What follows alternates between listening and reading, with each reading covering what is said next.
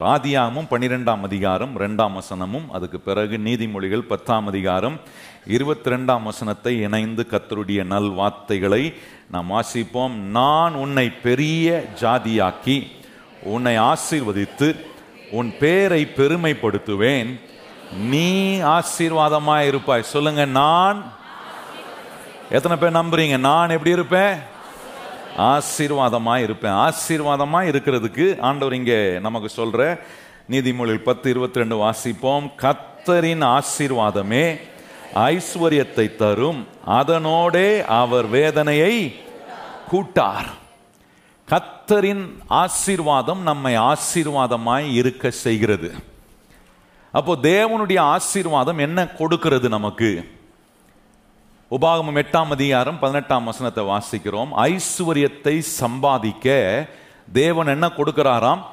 பெலனை கொடுக்கிறார். அப்போ கத்தரின் ஆசீர்வாதம் என்று சொல்லும்போது தேவனிடத்திலிருந்து நமக்கு கிடைக்கிற பலன் தேவனிடத்திலிருந்து நமக்கு கிடைக்கிற அதிகாரம் ஞானம் அல்லது ஒரு விசேஷமான ஆற்றல் சாதாரணமான ஒரு நிலையில் இருக்கிற நான் பல அசாதமான அசாதாரணமான காரியங்களை செய்ய என்னால் முடிகிறது என்று நான் யோசித்து பார்ப்பதுக்கு அதுக்கு ஒரே காரணம் கத்தரின் ஆசீர்வாதம் எனக்குள் வேலை செய்கிறது. அந்த கத்தரின் ஆசீர்வாதம் வேலை செய்யும் போது என்னுடைய வாழ்க்கையில் நான் நினைத்து பார்க்க முடியாத வெற்றிகள் எல்லாம் எனக்கு கொண்டு வருகிறது.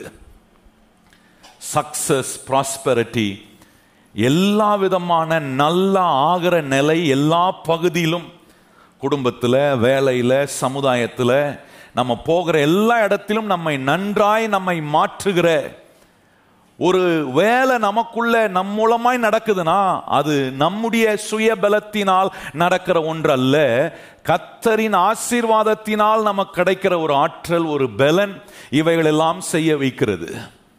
அதனால தான் பாருங்க ஆண்டவர் ஆபரகாம் என்கிற ஒரு மனுஷனை அவனை அழைத்து அவனை தெரிந்து கொண்டு அவனுக்கு ஆசீர்வாதத்தை சொல்லி ஆபரகாம் ஒன்றும் இந்த தேவன் ஜீவனுள்ள தேவனை ஆராதிக்கிறவன் அல்ல.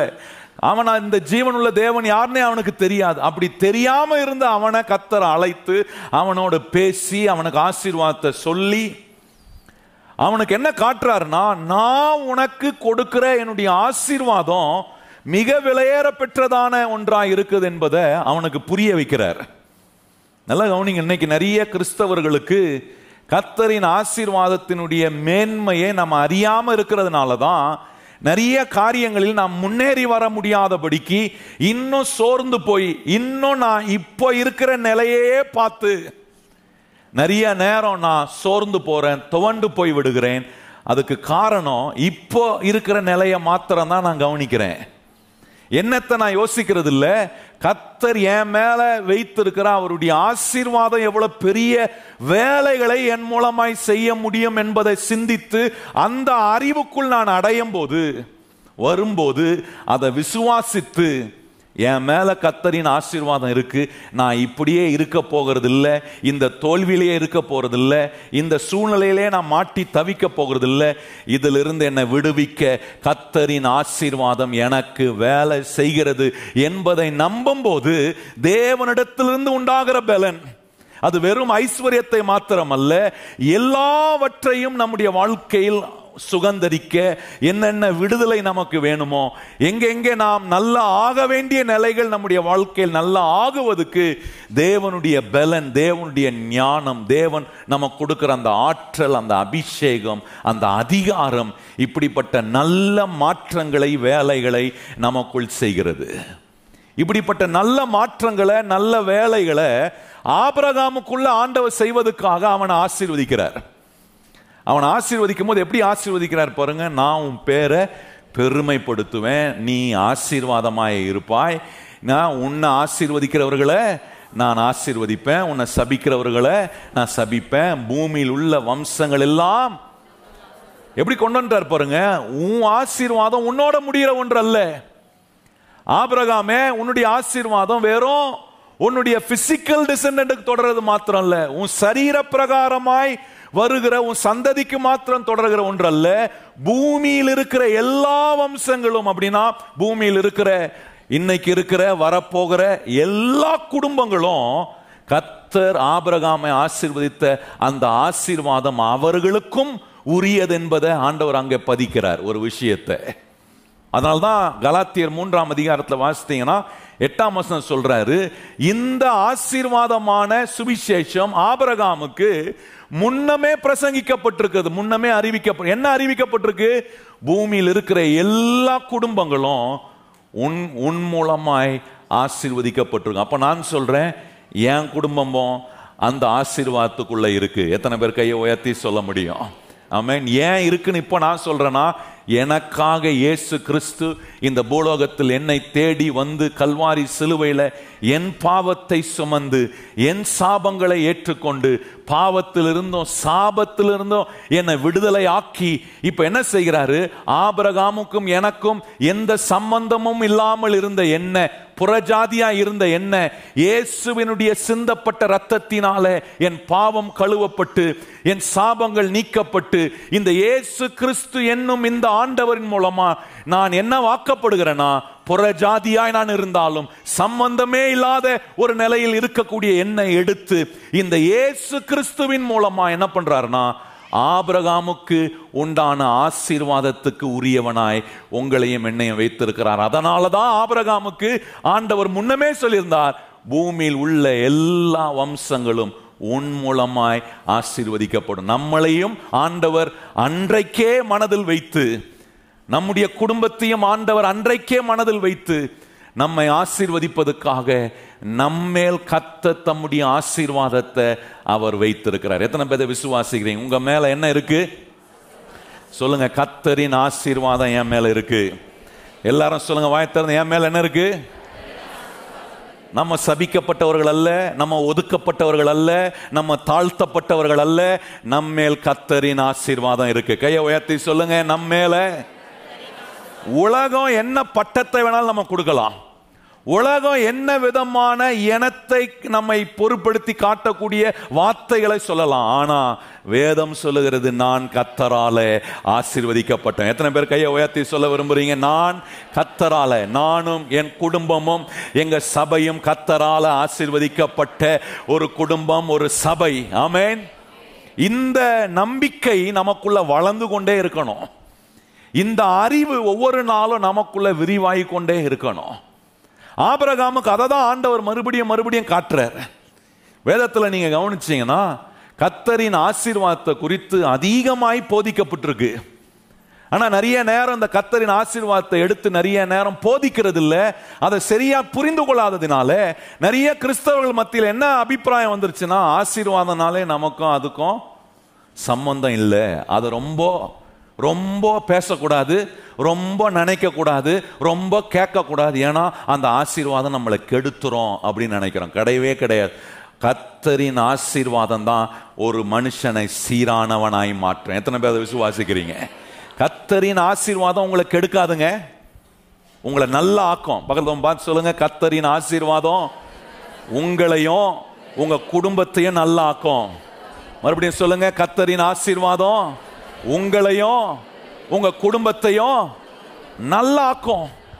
அதனாலதான் ஆண்டவர் பாருங்க ஆபரகாம் மேல அந்த ஆசீர்வாதத்தை சொல்லி குடும்பத்துக்குள்ள அந்த ஆசீர்வாதம் வருவதுக்கு ஆண்டவர் அந்த ஆசீர்வாதம் எப்படி வேலை செய்யும்ன்றத ஆபரகாமுக்கு சொல்ற சொல்லிட்டதினால ஆசீர்வதிக்கப்படுறது இல்லை சொல்றது ரொம்ப முக்கியம்.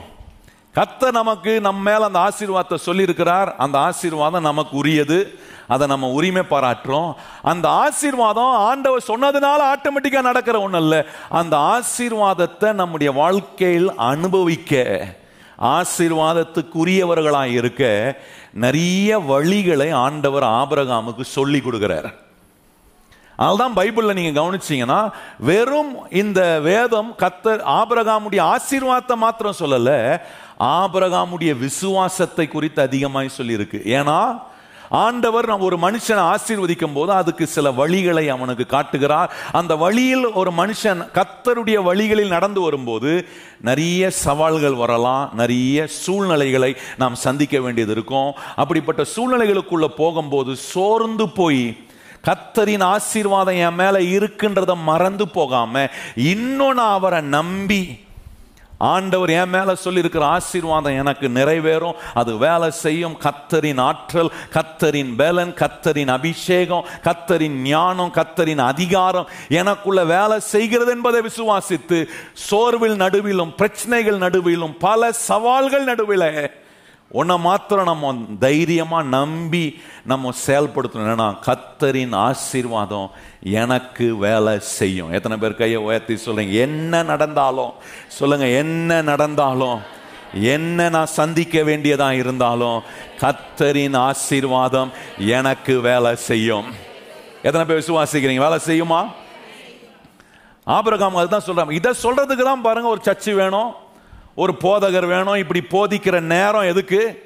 கத்தரின் ஆசீர்வாதம் எப்படிப்பட்ட வலிமையான வேலைகளெல்லாம் நமக்குள்ள செய்யும்? எப்படி நம்மளை மாற்றம்? எப்படி நம்மளை உயர்த்தி கொண்டு வர முடியும்?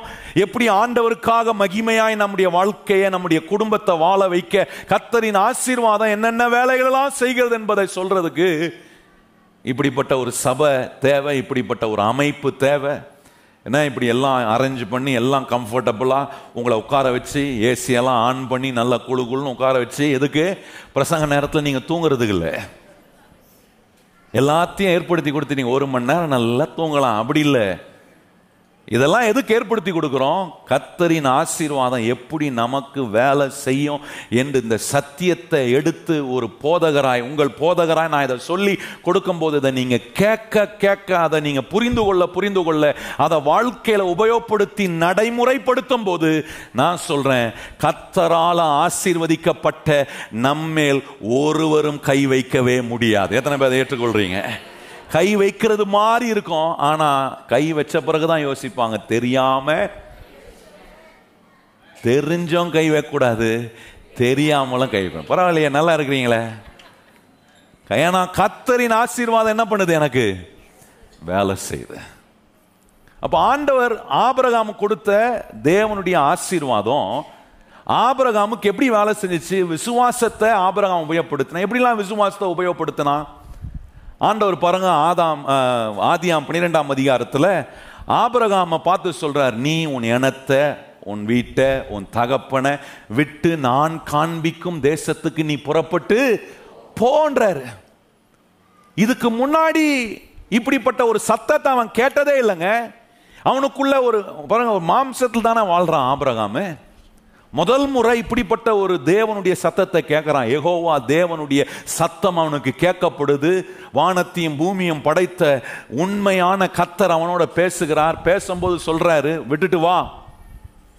விட்டுட்டு வாப்பா நான் உன் பேரை பெருமைப்படுத்துவேன். நான் உன்னை ஆசீர்வதிப்பேன். நீ ஆசீர்வாதமா இருப்பேன்னு சொல்றாரு. இந்த வார்த்தையை கேட்டு அவன் புறப்பட்டு வர வேண்டியதாக இருக்கு. அப்படி புறப்பட்டு வரக்கூடிய நேரத்தில் எவ்வளோ கேள்விகள் அவனுக்கு வந்திருக்கும் கொஞ்சம் யோசித்து பாருங்க. போலாமா? இவர் நிஜமானவர் தானா? சொன்னபடி இவர் என்னை ஆசீர்வதிப்பாரா? கைவிட்டுற மாட்டாரா? இவரை நம்பி அப்பா விட்டுட்டு நம்ம இனத்தை விட்டுட்டு நம்ம கூட்டத்தை விட்டுட்டு நம்ம போகிறோமே இவர் நம்மளை பெரிய ஜாதி ஆக்குவன்றார் இங்கே இருந்தாலே நம்ம கொஞ்சம் உருப்பட்டுலாம் போல இருக்கே. இதை விட்டுட்டு வந்தால் அங்கே போய் உருப்படுவோமா? தேருவோமா? பல கேள்விகள் அவனுடைய மனதுக்குள் வந்திருந்தும். அவன் உன்னை நம்பினான் இவர் நிஜமான கத்தர் இவர் சொன்னா அதை செய்ய வல்லவராய் இருக்கிறார் என்பதை ஆபரகாம் நம்பி. இதுக்கு முன்னாடி யாருமே செஞ்சதில்லை.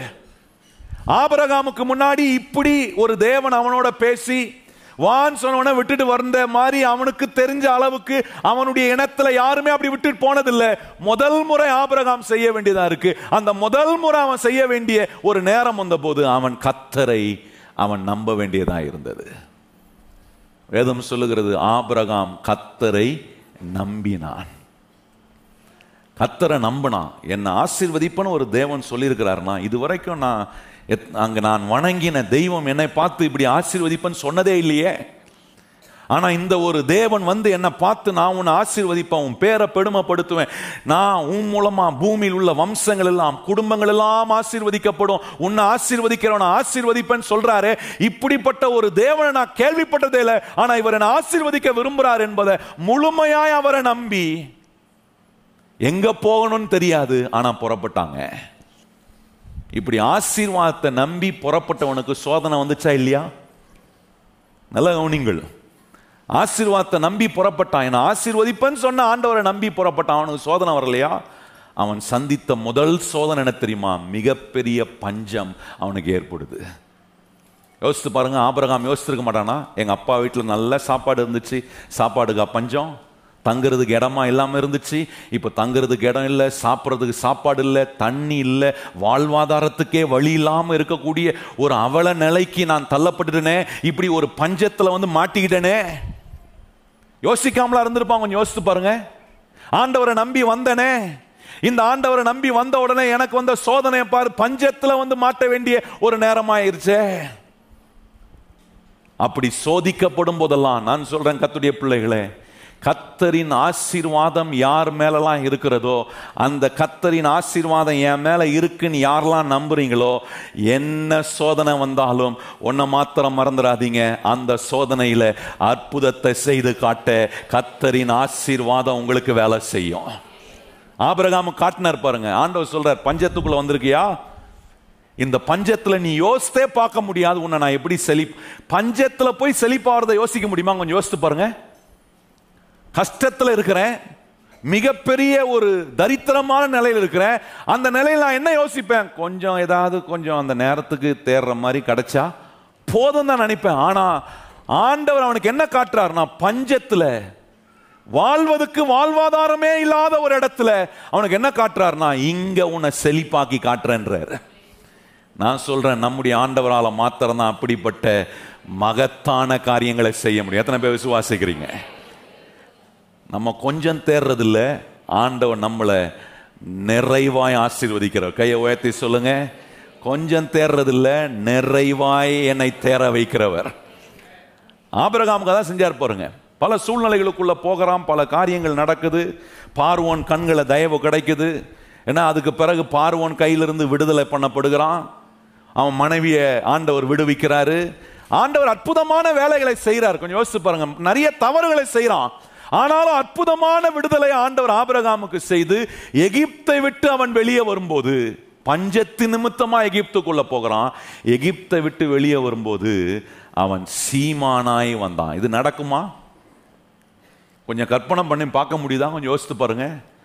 பஞ்சத்துக்குள்ள போனவன் வெளியே வரும்போது சீமானா வந்தான். நான் சொல்றேன் இன்னைக்கு நீங்க என்ன பஞ்சத்துக்குள்ள என்ன கஷ்டத்துக்குள்ள என்ன துன்பத்துக்குள்ள இருந்தாலும் அந்த சூழ்நிலையின் நடுவே கத்தரின் ஆசீர்வாதம் உங்களுக்கு வேலை செய்யும் போது உங்களை கத்தர் வெளியே கொண்டு வரும்போது சாதாரணமாக கொண்டு வர மாட்டார் அநேகருடைய கண்களுக்கு ஆச்சரியமாய் பார்க்கக்கூடிய அளவுக்கு கத்தர் கொண்டு வருவார். எத்தனை பேர் விசுவாசிங்க ஆபிரகாமுக்கு செஞ்சாரே?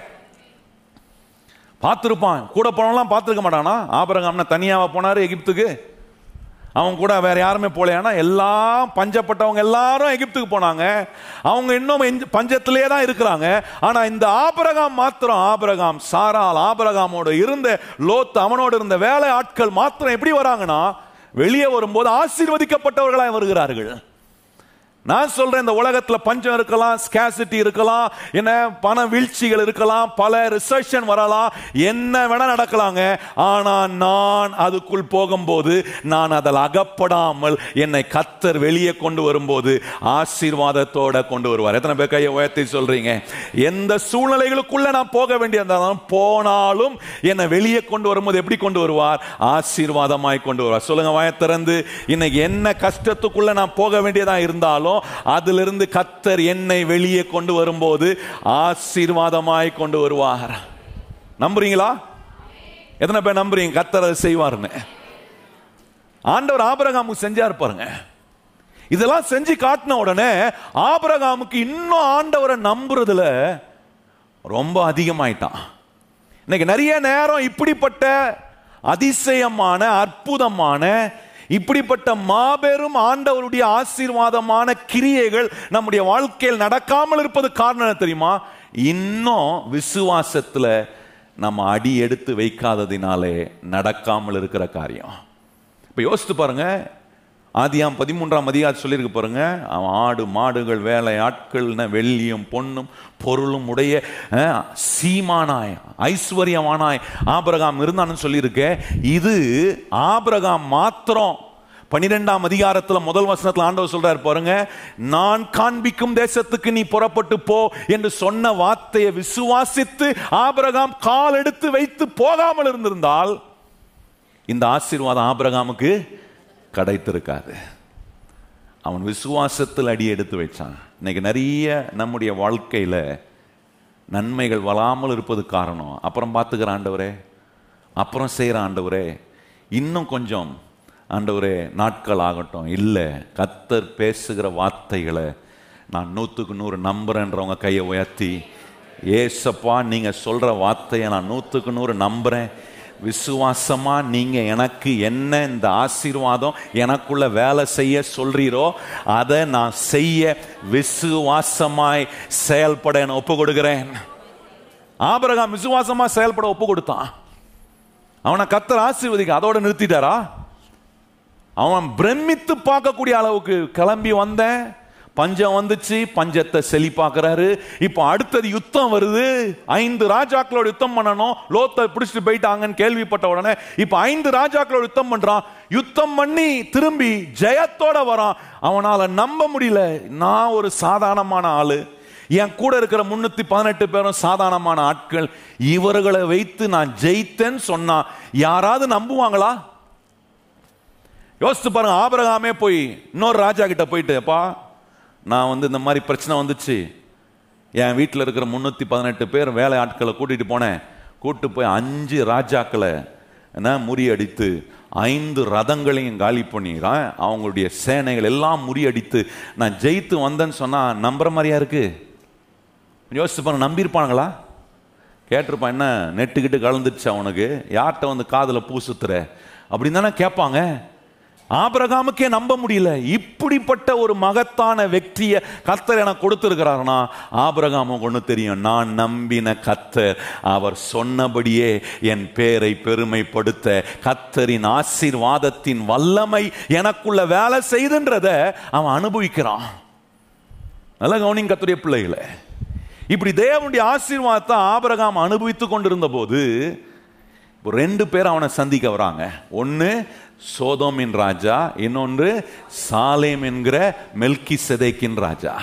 சாலேமின் ராஜாவாகிய மெல்கி செதைக் இந்த மெல்கி செதைக்கு யார்? தேவனுக்கு ஈடானவர். தேவனுடைய சாயலில் வெளிப்படுத்தி காட்டின ஒரு மெல்கி செதைக் பிரதான ஆசாரியர். இப்போ இந்த மெல்கி செதைக் வரும்போது தன் கையில் ஆசீர்வாதத்தோட வந்திருக்கிறார் ஆபரகாம் ஆசீர்வாதி.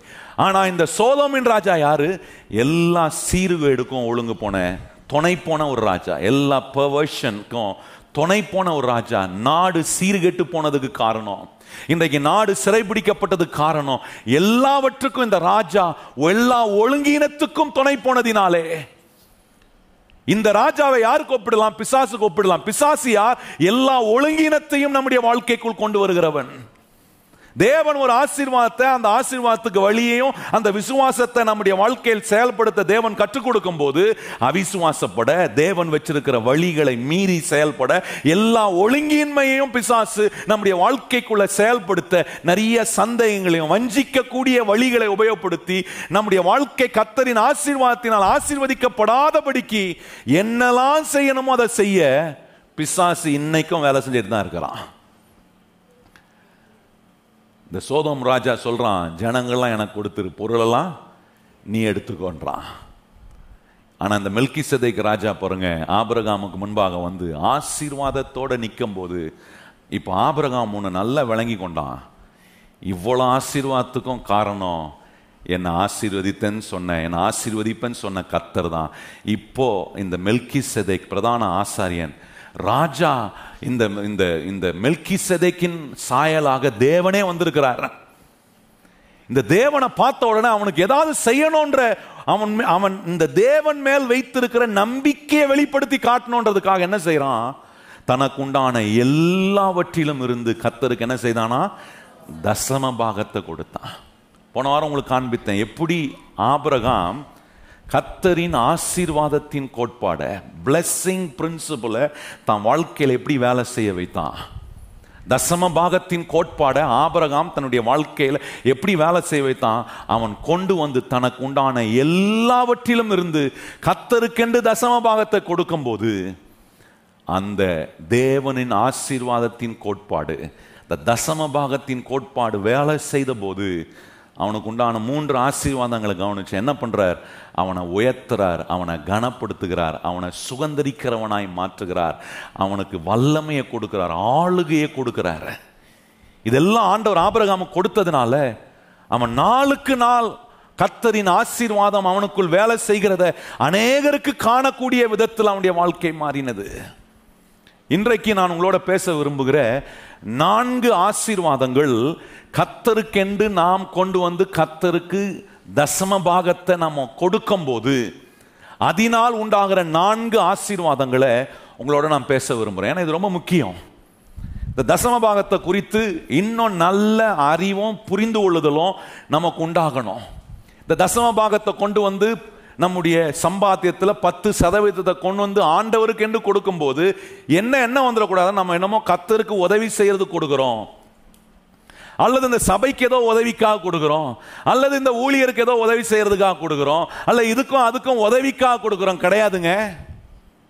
ஒவ்வொரு முறையும் கத்தர் எனக்கு கொடுக்குற சம்பாத்தியத்திலிருந்து எனக்கு கொடுக்குற ஆசீர்வாதத்திலிருந்து பத்து ப- பத்து சதவீதத்தை பத்தில் ஒன்றை கத்தருக்கு நான் கொண்டு வரும்போது நான் என்ன சொல்கிறேன் ஆண்டவருக்கு? ஆண்டவரே என்னுடைய நம்பிக்கை நீங்கள் தான் ஆண்டவரே. என்னுடைய விசுவாசம் உங்கள் மேலே இருக்குது நீர் தான் என்னுடைய ஆதாரம். எனக்கு எல்லாம் தருகிறவர் நீர். இதுவரைக்கும் என்னை ஆசீர்வதித்திருக்கிறவர் நீர். இனிமேலும் என்னை ஆசீர்வதிக்க போகிறவர் நீர். ஆகவே என்னுடைய கரம் உமக்கு நேராக திறக்கப்பட்டிருக்கிறது. உமக்கு நேராக உயர்த்தப்பட்டிருக்கிறது என்பதை காட்டுவதற்காக என் விசுவாசத்தை உண்மையில் நான் காட்டுவதற்காக உமக்குரிய தசம பாகத்தை நான் கொண்டு வரேன்.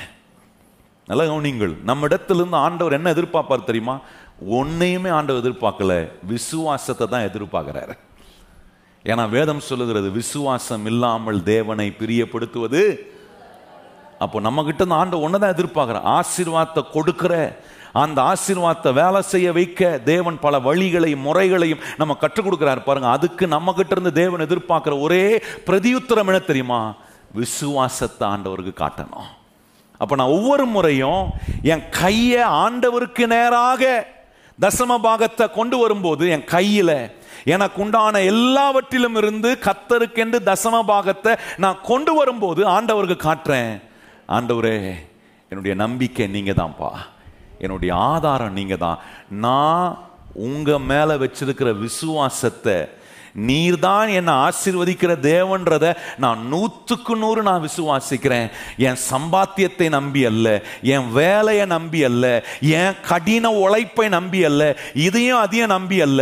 நான் இயேசுவே உம்மை நம்பி வாழ்கிறேன். எத்தனை பேர் கையை உயர்த்தி?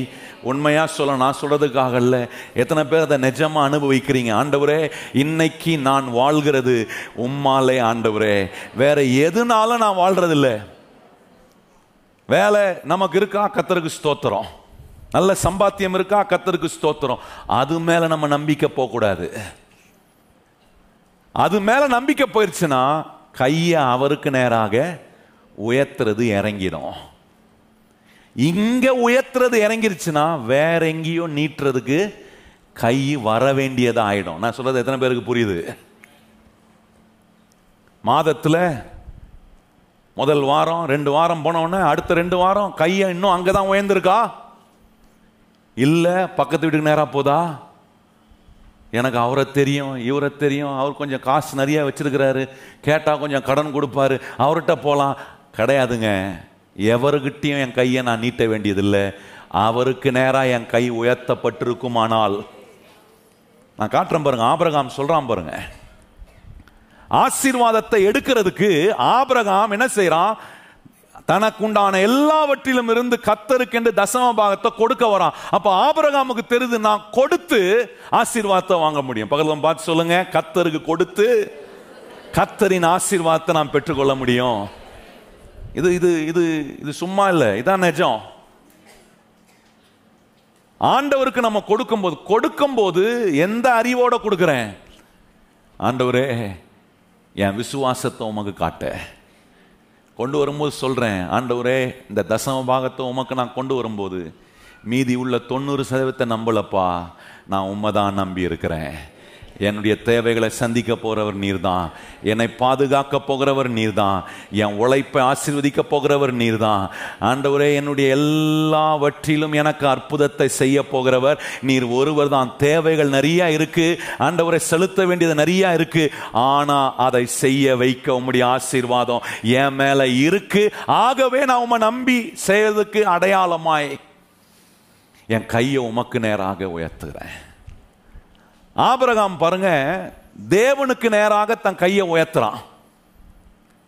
எப்ப ஆபரகாம் தன் கையை தேவனுக்கு நேராக உயர்த்தினான் தெரியுமா? கஷ்டத்தின் நேரத்தில் இல்லை. நிறைய நேரம் கிறிஸ்தவர்கள் நம்ம செய்கிற தவறு என்னன்னா கஷ்டம்னு வரும்போது உடனே எசப்பா கையை உயர்த்திடுறது. அது செய்யணும். அது செய்யாமலாம் இருக்கக்கூடாது. அது செய்யணும். ஏன்னா சங்கீதக்காரன் சொல்கிறான் பாருங்க ஆபத்து காலத்தில் ஆ, நான் உனக்கு மறு உத்தரவு கொடுப்பேன். நான் உன்னை விடுவிப்பேன். ஆ, நீ என்ன? அதெல்லாம் செய்யலாம். ஆனால் ஆபிரகாம் கஷ்ட நேரத்தில் கையை உயர்த்தல. கஷ்டத்தில் இருக்கும்போது கையை எப்போ கையை உயர்த்தனா எப்போ கையை உயர்த்தினானா தனக்கு உண்டான எல்லாவற்றிலும் இருந்து தசம பாகத்தை கொடுப்பதுக்காக கத்தருக்கு நேராய் கையை உயர்த்தலாம். எத்தனை பேர் அப்படி இருக்கணும்னு விரும்புறீங்க? உங்களுக்கு உண்டான எல்லாவற்றிலிருந்து கத்தருக்கு கொடுக்கிறதுக்காக உங்க கையை அவருக்கு நேராக உயர்த்தணும். ஏன் அப்படி உயர்த்துறேன் என்ன வந்தாலும் அவர் பார்த்துக்குப்பாரு. என்ன எனக்கு நடக்கணுமோ அதை அவர் எனக்கு நடப்பித்து கொடுப்பார் என்பதை நம்பி என்ன பண்றேன் அவருக்கு நேராக என் கையை உயர்த்துறேன் பாருங்க ஆதியாகமம் பதினான்காம் அதிகாரத்தில் பத்தொன்பதாம் வசனத்துலேருந்து வாசிக்க விரும்புகிறேன் அப்போ தான் இதை கொஞ்சம் விளங்கி கொள்ள ஆண்டவர் நமக்கு உதவி செய்வார்.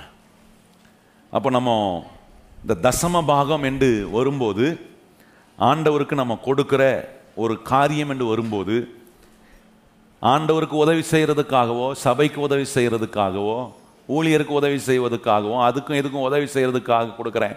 கிடையாது தப்பு பண்ணுறீங்க உங்கள் விசுவாசத்தை கத்தரு காட்டுறதுக்காக தேவனீர் இந்த இந்த தசம பாகத்தின் கோட்பாடை தேவன் தான் ஏற்படுத்தி வச்சார். இது ஆபிரகாம் காலத்தில் இல்லை. ஆதாமை உண்டாக்கும் போதே வச்சிட்டாரு. நல்லா கவனிச்சு பாருங்க. அதனால்தான் ஆதாமுக்கு சொல்றாரு தோட்டத்தில் உள்ள எல்லா கனிகளையும் பூசிக்கலாம் ஆனால் ஒன்றை மாத்திரம் அதான் தசம பாகம். ஏன் அதை சொன்னாரு? அதை புசிக்காம இருக்கிற வரைக்கும் நீ இன்னும் என்னதான் நம்பி இருக்கிற? நீ இன்னும் என்னதான் சார்ந்திருக்கிற இன்னும் உனக்கு எது வேணும்னாலும் நீ யார்கிட்ட தான் கேட்க போற? என்கிட்ட தான் கேட்ப. என்னைக்கு நான் வேண்டான்னு முடிவு பண்றியோ அப்போ நீ பறிச்சு சாப்பிட்டுக்கோ. அப்போ நீ என்ன பண்ண மாட்ட? என் கேட்க மாட்ட என்கிட்ட வர வேண்டியதில்லை. நீ ஏன் உனக்கு எல்லாம் செய்து கொள்ளலாம் நினைக்கிற. அது எல்லா விதமான தவறான விளைவுகளை சாபங்களை நஷ்டங்களை கஷ்டங்களை வேதனைகளை உண்டாக்குது. இப்போ பாருங்க இப்போ ஆபிரகாமை பார்த்து சோதோம் ராஜா சொல்கிறான் என்ன சொல்கிறான் எப்பா நான் உனக்கு பொருள் தரேன். எடுத்துக்கோ. நான் உனக்கு தரேன் எடுத்துக்கப்பா அப்படின்றான். இப்போ ஆபரகாம் அவனுக்கு பதில் சொன்ன விதம் தான் எனக்கு ரொம்ப பிடிச்சிருக்கு. அதை கொஞ்சம் பத்தொன்பதாம் வசனத்துலேருந்து நம்ம வாசித்தா நல்லா இருக்கும்னு நினைக்கிறேன். வாசிப்போமா? அவனை ஆசீர்வதித்து வானத்தையும் பூமியும் உடையவராகிய உன்னதமான தேவனுடைய ஆசீர்வாதம் ஆபரகாமுக்கு உண்டாவதாக உன் சத்துருக்களை உன் கையில் ஒப்பு கொடுத்த உன்னதமான தேவனுக்கு ஸ்தோத்திரம் என்று சொன்னான். இவனுக்கு ஆபரகாம் எல்லாவற்றிலும் தசம பாகம் கொடுத்தான். சோதோமின் ராஜா ஆபிரகாமை நோக்கி ஜனங்களை எனக்கு தாரும். பொருளை நீர் எடுத்துக்கொள்ளும் என்றான்.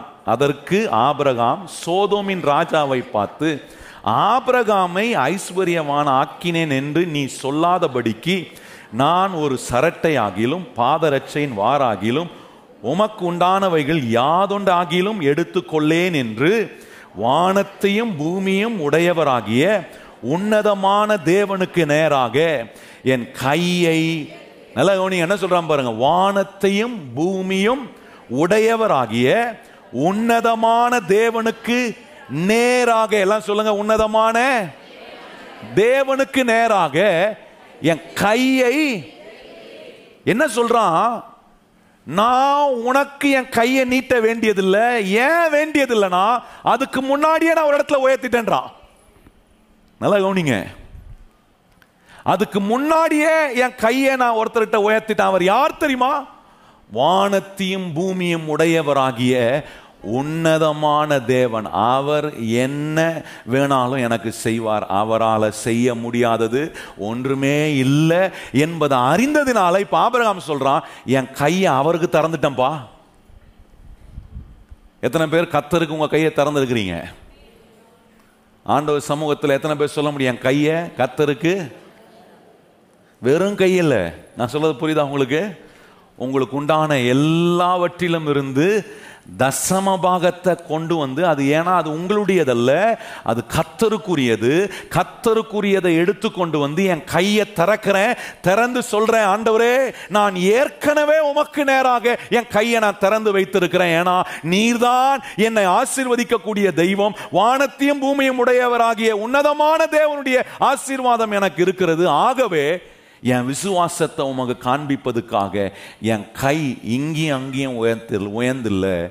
உமக்கு நேராக என் கையை நான் உயர்த்தியிருக்கிறேன். எத்தனை பேர் உங்கள் கையை உயர்த்தி ஆண்டவரை பார்த்து சொல்ல விரும்புகிறீங்க ஆண்டவரே ஒவ்வொரு நாளும் சொல்லுங்கள் வயத்திறந்து ஒவ்வொரு நாளும் என் கை உமக்கு நேராக உயர்த்தப்பட்டிருக்கிறது.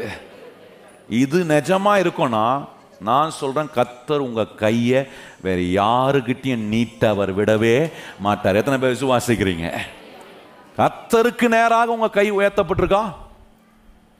நிறைய நேரம் அதில் தான் நம்ம கை வந்து எப்படி ஆகிடுதுன்னா ரொம்ப டைட் ஆகிடுது சிலருக்கெல்லாம் உடம்பு ஸ்டிஃப் ஆகிடும் பார்த்துருக்கீங்களா?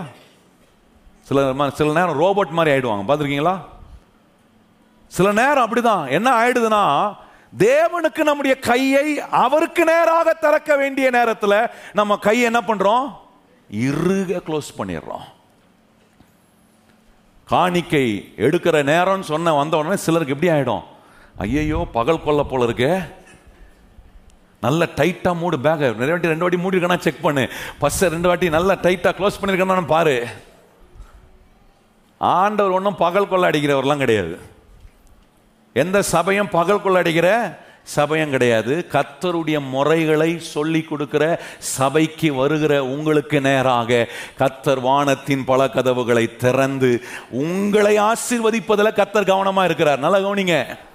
இந்த சத்தியம் எதற்காக போதிக்கப்படுகிறது? நீங்கள் இன்னும் ஆசிர்வதிக்கப்பட. இன்னும் நீங்கள் உங்கள் பிரயாசத்தின் நன்மையை மிகுதியாய் நீங்கள் அனுபவிப்பதற்காக கத்தர் இந்த சத்தியங்களை சொல்லிக் கொடுக்கிறாரு. எங்க கத்தருக்கு நேராக நம்ம கையை திறக்கணுமோ அங்க திறக்காம க்ளோஸ் பண்ணி வச்சுட்டு எங்க இருக கையை க்ளோஸ் பண்ணமோ அங்க பப்பரப்பான்னு நான் சொல்ல புரியுதா உங்களுக்கு? கிறிஸ்மஸ் டைம்லாம் டி நகருக்கு ஷாப்பிங் போயிருக்கிறீங்களா? நடக்கவே முடியாது. இடிச்சுக்கிட்டு இடிக்காம நடக்கணும்னு நினைச்சாக்குறோம் வேணுட்ட வந்து ரெண்டு இப்படி இடிப்பாங்க அப்படி இடிப்பாங்க எல்லாம் இடிப்பட்டுட்டு போனோம். அங்கே போகும்போது எப்படி போவாங்க? அப்படி நல்ல ஃப்ரீயாக அப்படி இடிச்சுக்கிட்டு எல்லாம். அவங்க கொஞ்சம் கடைக்கு போய் பார்த்தா பசை காணும். அங்கே தான் என்ன செய்யணும்? இருக. நான் ஒரு முறை பாம்பேக்கு போயிருந்தேன் பாருங்கள் பாம்பேக்கு போயிருக்கும்போது என்ன செஞ்சேன்? எனக்கு அந்த எலக்ட்ரிக் ட்ரெயினில் போகணுன்னு ரொம்ப ஆசை. ஏன்னா எல்லாம் சொல்லுவாங்க நீங்கள் நடக்க வேண்டியதே இல்லை. அங்கே போய் நீங்கள் நின்றா போதும். அவங்களே உங்களை நடக்க வைப்பாங்க. அவங்களே உங்களை ஏற வைப்பாங்க. அவங்களே உங்க அதே மாதிரி உண்மையாக நடந்துச்சுங்க. நான் போய் நின்றேன். ட்ரெயின் வந்துச்சோ இல்லையோ? ஒரு கூட்டம் அப்படியே தள்ளிச்சு பாருங்க. நம்ம அப்படியே தான் போனோம் உள்ள. அப்படியே உள்ளே போனேன். உள்ளே போனேன் நான் முதல் வேலை பண்ணதான் தெரியுமா? எதெல்லாம் இறுக பிடிக்கணுமோ? அதெல்லாம் நல்ல இறுக டைட்டா பிடிச்சிட்டேன். எனக்கு இன்னும் மறக்க முடியாது. எனக்கு முன்னாடி ஒரு பையன் இருந்தான் நான் இறுக பிடிக்கிறத பார்த்து நான் என் மூஞ்ச மேலேயும் கீழேயும் பார்க்குறேன். இது புதுசு போல இருக்குது. ஊருக்கு புதுசு போல இருக்கு. அங்கெல்லாம் இறுக பிடிச்சாதான் மணி பசோட வெளியே வர முடியும். அங்கே இருக பிடிக்காம நல்ல கையை திறந்தாம ஜாயா போனீங்கன்னா பிளேடை போடுவான் என்ன போடுவான் எதை போடுவான்னு தெரியாது. எங்கே கையை திறக்கணுமோ அங்கே நம்ம என்ன பண்ணுறதில்ல கத்தருக்கு நேராக கையை திறக்க நமக்கு மனம் வர்றதில்லை. நல்லா கவனிங்க கத்துடைய பிள்ளைகளை. சில இடத்துலலாம் போனீங்கன்னா சொல்லுவாங்க இப்பொழுது காணிக்கை எடுக்கிற நேரம் அப்படின்வாங்க நான்லாம் இங்கே அதை சொல்கிறதே இல்லை பாருங்க. காணிக்கை நம்ம காணிக்கை எடுக்கிறது இல்லை பொதுவாக நம்ம கூடி வந்தோம்னா ஒரே ஆராதனையாக வச்சோன்னா என்ன செய்கிறோம் காணிக்கை கொடுக்கிற நேரம் தான் சொல்லுவேன். கத்தருக்கென்று காணிக்கையும் தசம பாகத்தையும் கொடுக்கிற நேரம் எடுக்கிற நேரம் இல்லை. கத்த நம்மகிட்ட இருந்து எடுக்கிறவர் அல்ல. நீங்கள் விசுவாசமாய் கொடுக்க வேண்டும் என்று விரும்புகிறவர். உங்களுக்குள்ள விசுவாசம் இருக்கிறதா என்பதை காண தேவன் விரும்புகிறார். அப்போ நம்ம கொடுக்க வரும்போது நமக்குள்ள என்ன நம்பிக்கை இருக்கணும்? ஆண்டவரே நீர் ஏற்படுத்தி வைத்திருக்கிற இந்த கொடுக்கும் முறையில் என் கையை உமக்கு நேராக நான் திறக்கிறேன். கொடுக்கிறது அவ்வளோ முக்கியங்க. நல்லா கவனிங்கள். எந்த கை திறக்கிற கையா இருக்கோ அந்த கை தான் பெற்றுக்கொள்கிற கையா இருக்கும். நம்ம கை இறுக மூடிட்டோம்னா நம்மளால் என்ன பண்ண முடியாது? ஆண்டவர் எவ்வளோ கொடுத்தாலும் பெற்றுக்கொள்ளவே முடியாது. இப்போ பாருங்கள் என் கையில் ஒரு மொபைல் ஃபோன் இருக்குது என்ன? இப்போ இந்த ஃபோனை கொடுக்குறேன்னு வச்சுங்க. கொடுக்க போதும். விஷ பரிச்செல்லாம் பண்ண மாட்டேன். கவலைப்படாதீங்க. கொடுக்க மாட்டேன். சும்மா உதாரணத்துக்கு சொல்கிறேன் ஏன்னா இது எனக்கு என்னை நேசித்த ஒரு சகோதரன் எனக்கு வாங்கி கொடுத்தாரு. அதனால் அன்பு நிமித்தமாக கொடுத்துங்க. அதை நான் தான் வச்சுருக்கணும். ஏன்னா இப்போ நான் வந்து இந்த ஃபோனை கொடுக்குறேன்னு வச்சுங்க. ஏன்னா சும்மா கொடுக்குற மாதிரி. என்ன? நிஜமாக கொடுக்க மாட்டேன். சும்மா கொடுக்குற மாதிரி. என்ன? அப்படி கொடுக்குறேன்னா நீங்கள் என்ன பண்ணணும்? கையை நீட்டி கையை நீட்டி எப்படி வாங்கணும்? கையை பூட்டிக்கிட்டு இல்லை. கையை என்ன பண்ணணும்? திறந்து வாங்கணும். கையை பூட்டிக்கிட்டே வாங்கினா ஃபோனை கொடுத்தா கூட ஃபோனு என்ன பண்ணும்? பொத்துன்னு கீழே விழும். அதுக்கு நான் கொடுக்காமலே இருக்கலாமே? நான் சொல்ல புரியுதாலே உங்களுக்கு? அவள் கவனிச்சு பாருங்க நிறைய நேரம் நம்முடைய வாழ்க்கையில் எங்க ஆண்டவருக்கு நேராக நம்ம கையை திறக்கணுமோ அங்க கையை திறக்காமல் வானத்தையும் பூமியும் உண்டாக்கின உன்னதமான தேவனுக்கு நேராக ஆபரகாம் கண் தன் கையை திறந்தான். எப்படி திறந்தான்? தனக்கு உண்டான எல்லாவற்றிலும் இருந்து தசம பாகத்தை கொண்டு போய் தன் கையை திறந்து கத்தருக்கென்று அவன் கொடுத்த போது அவன் மேல கத்த தம்முடைய ஆசீர்வாதத்தை பொழிய பண்ணுகிறார். நல்ல கவனிங்க கத்துடைய பிள்ளைகளே. பேதில் ஒரு முறை வாழ்க்கையில வெறுமை இரவு முழுவதும் பிரயாசப்பட்டு ஒன்றுமே கிடைக்காம நொந்து போய் இருந்த அந்த நேரத்தில் இயேசு அவன் படுக படகு படகு அருகே வந்தபோது அவன் படகை கேட்டார் கொடுத்தான். ஏறி நின்று பிரசங்கம் பண்ணார். பிரசங்கம் பண்ணி முடித்த உடனே இயேசுநாதர் வெறுமையாக அவன் படகை கொடுக்க விரும்பலை. ஏன்னா ஆண்டவர் என்ன காட்டுறார்? நீ எனக்கு உன்னை கொடுத்தா உனக்கு எத்தனை மடங்கு அதிகமாக நான் கொடுப்பேன்றதை உனக்கு காட்டுறேன்றார். நல்லா கவனிங்க. அவனை கூட்டிகிட்டு போகிறார் ஆழத்துக்கு போன்றார். உன் வலைய போடுன்றார். வேதம் சொல்லு வலை கிழிந்து போகத்தக்கதாக. மீன்கள் அவனுடைய படகு நிரம்பி அவனுடைய நண்பருடைய படகு நிரம்பி படகு முழுகத்தக்கதான திரளான மீன்களை கத்தர் அவனுக்கு கொடுத்தார். எப்போ? வெறுமையான படகை கொடுக்குறான். சாதாரணமான அவன் படகை கொடுக்குறான். ஆனா அவனுடைய சாதாரணமான படகை ஆண்டவர் என்ன பண்றாருன்னா திரளான மீனால நிரப்புறாரு.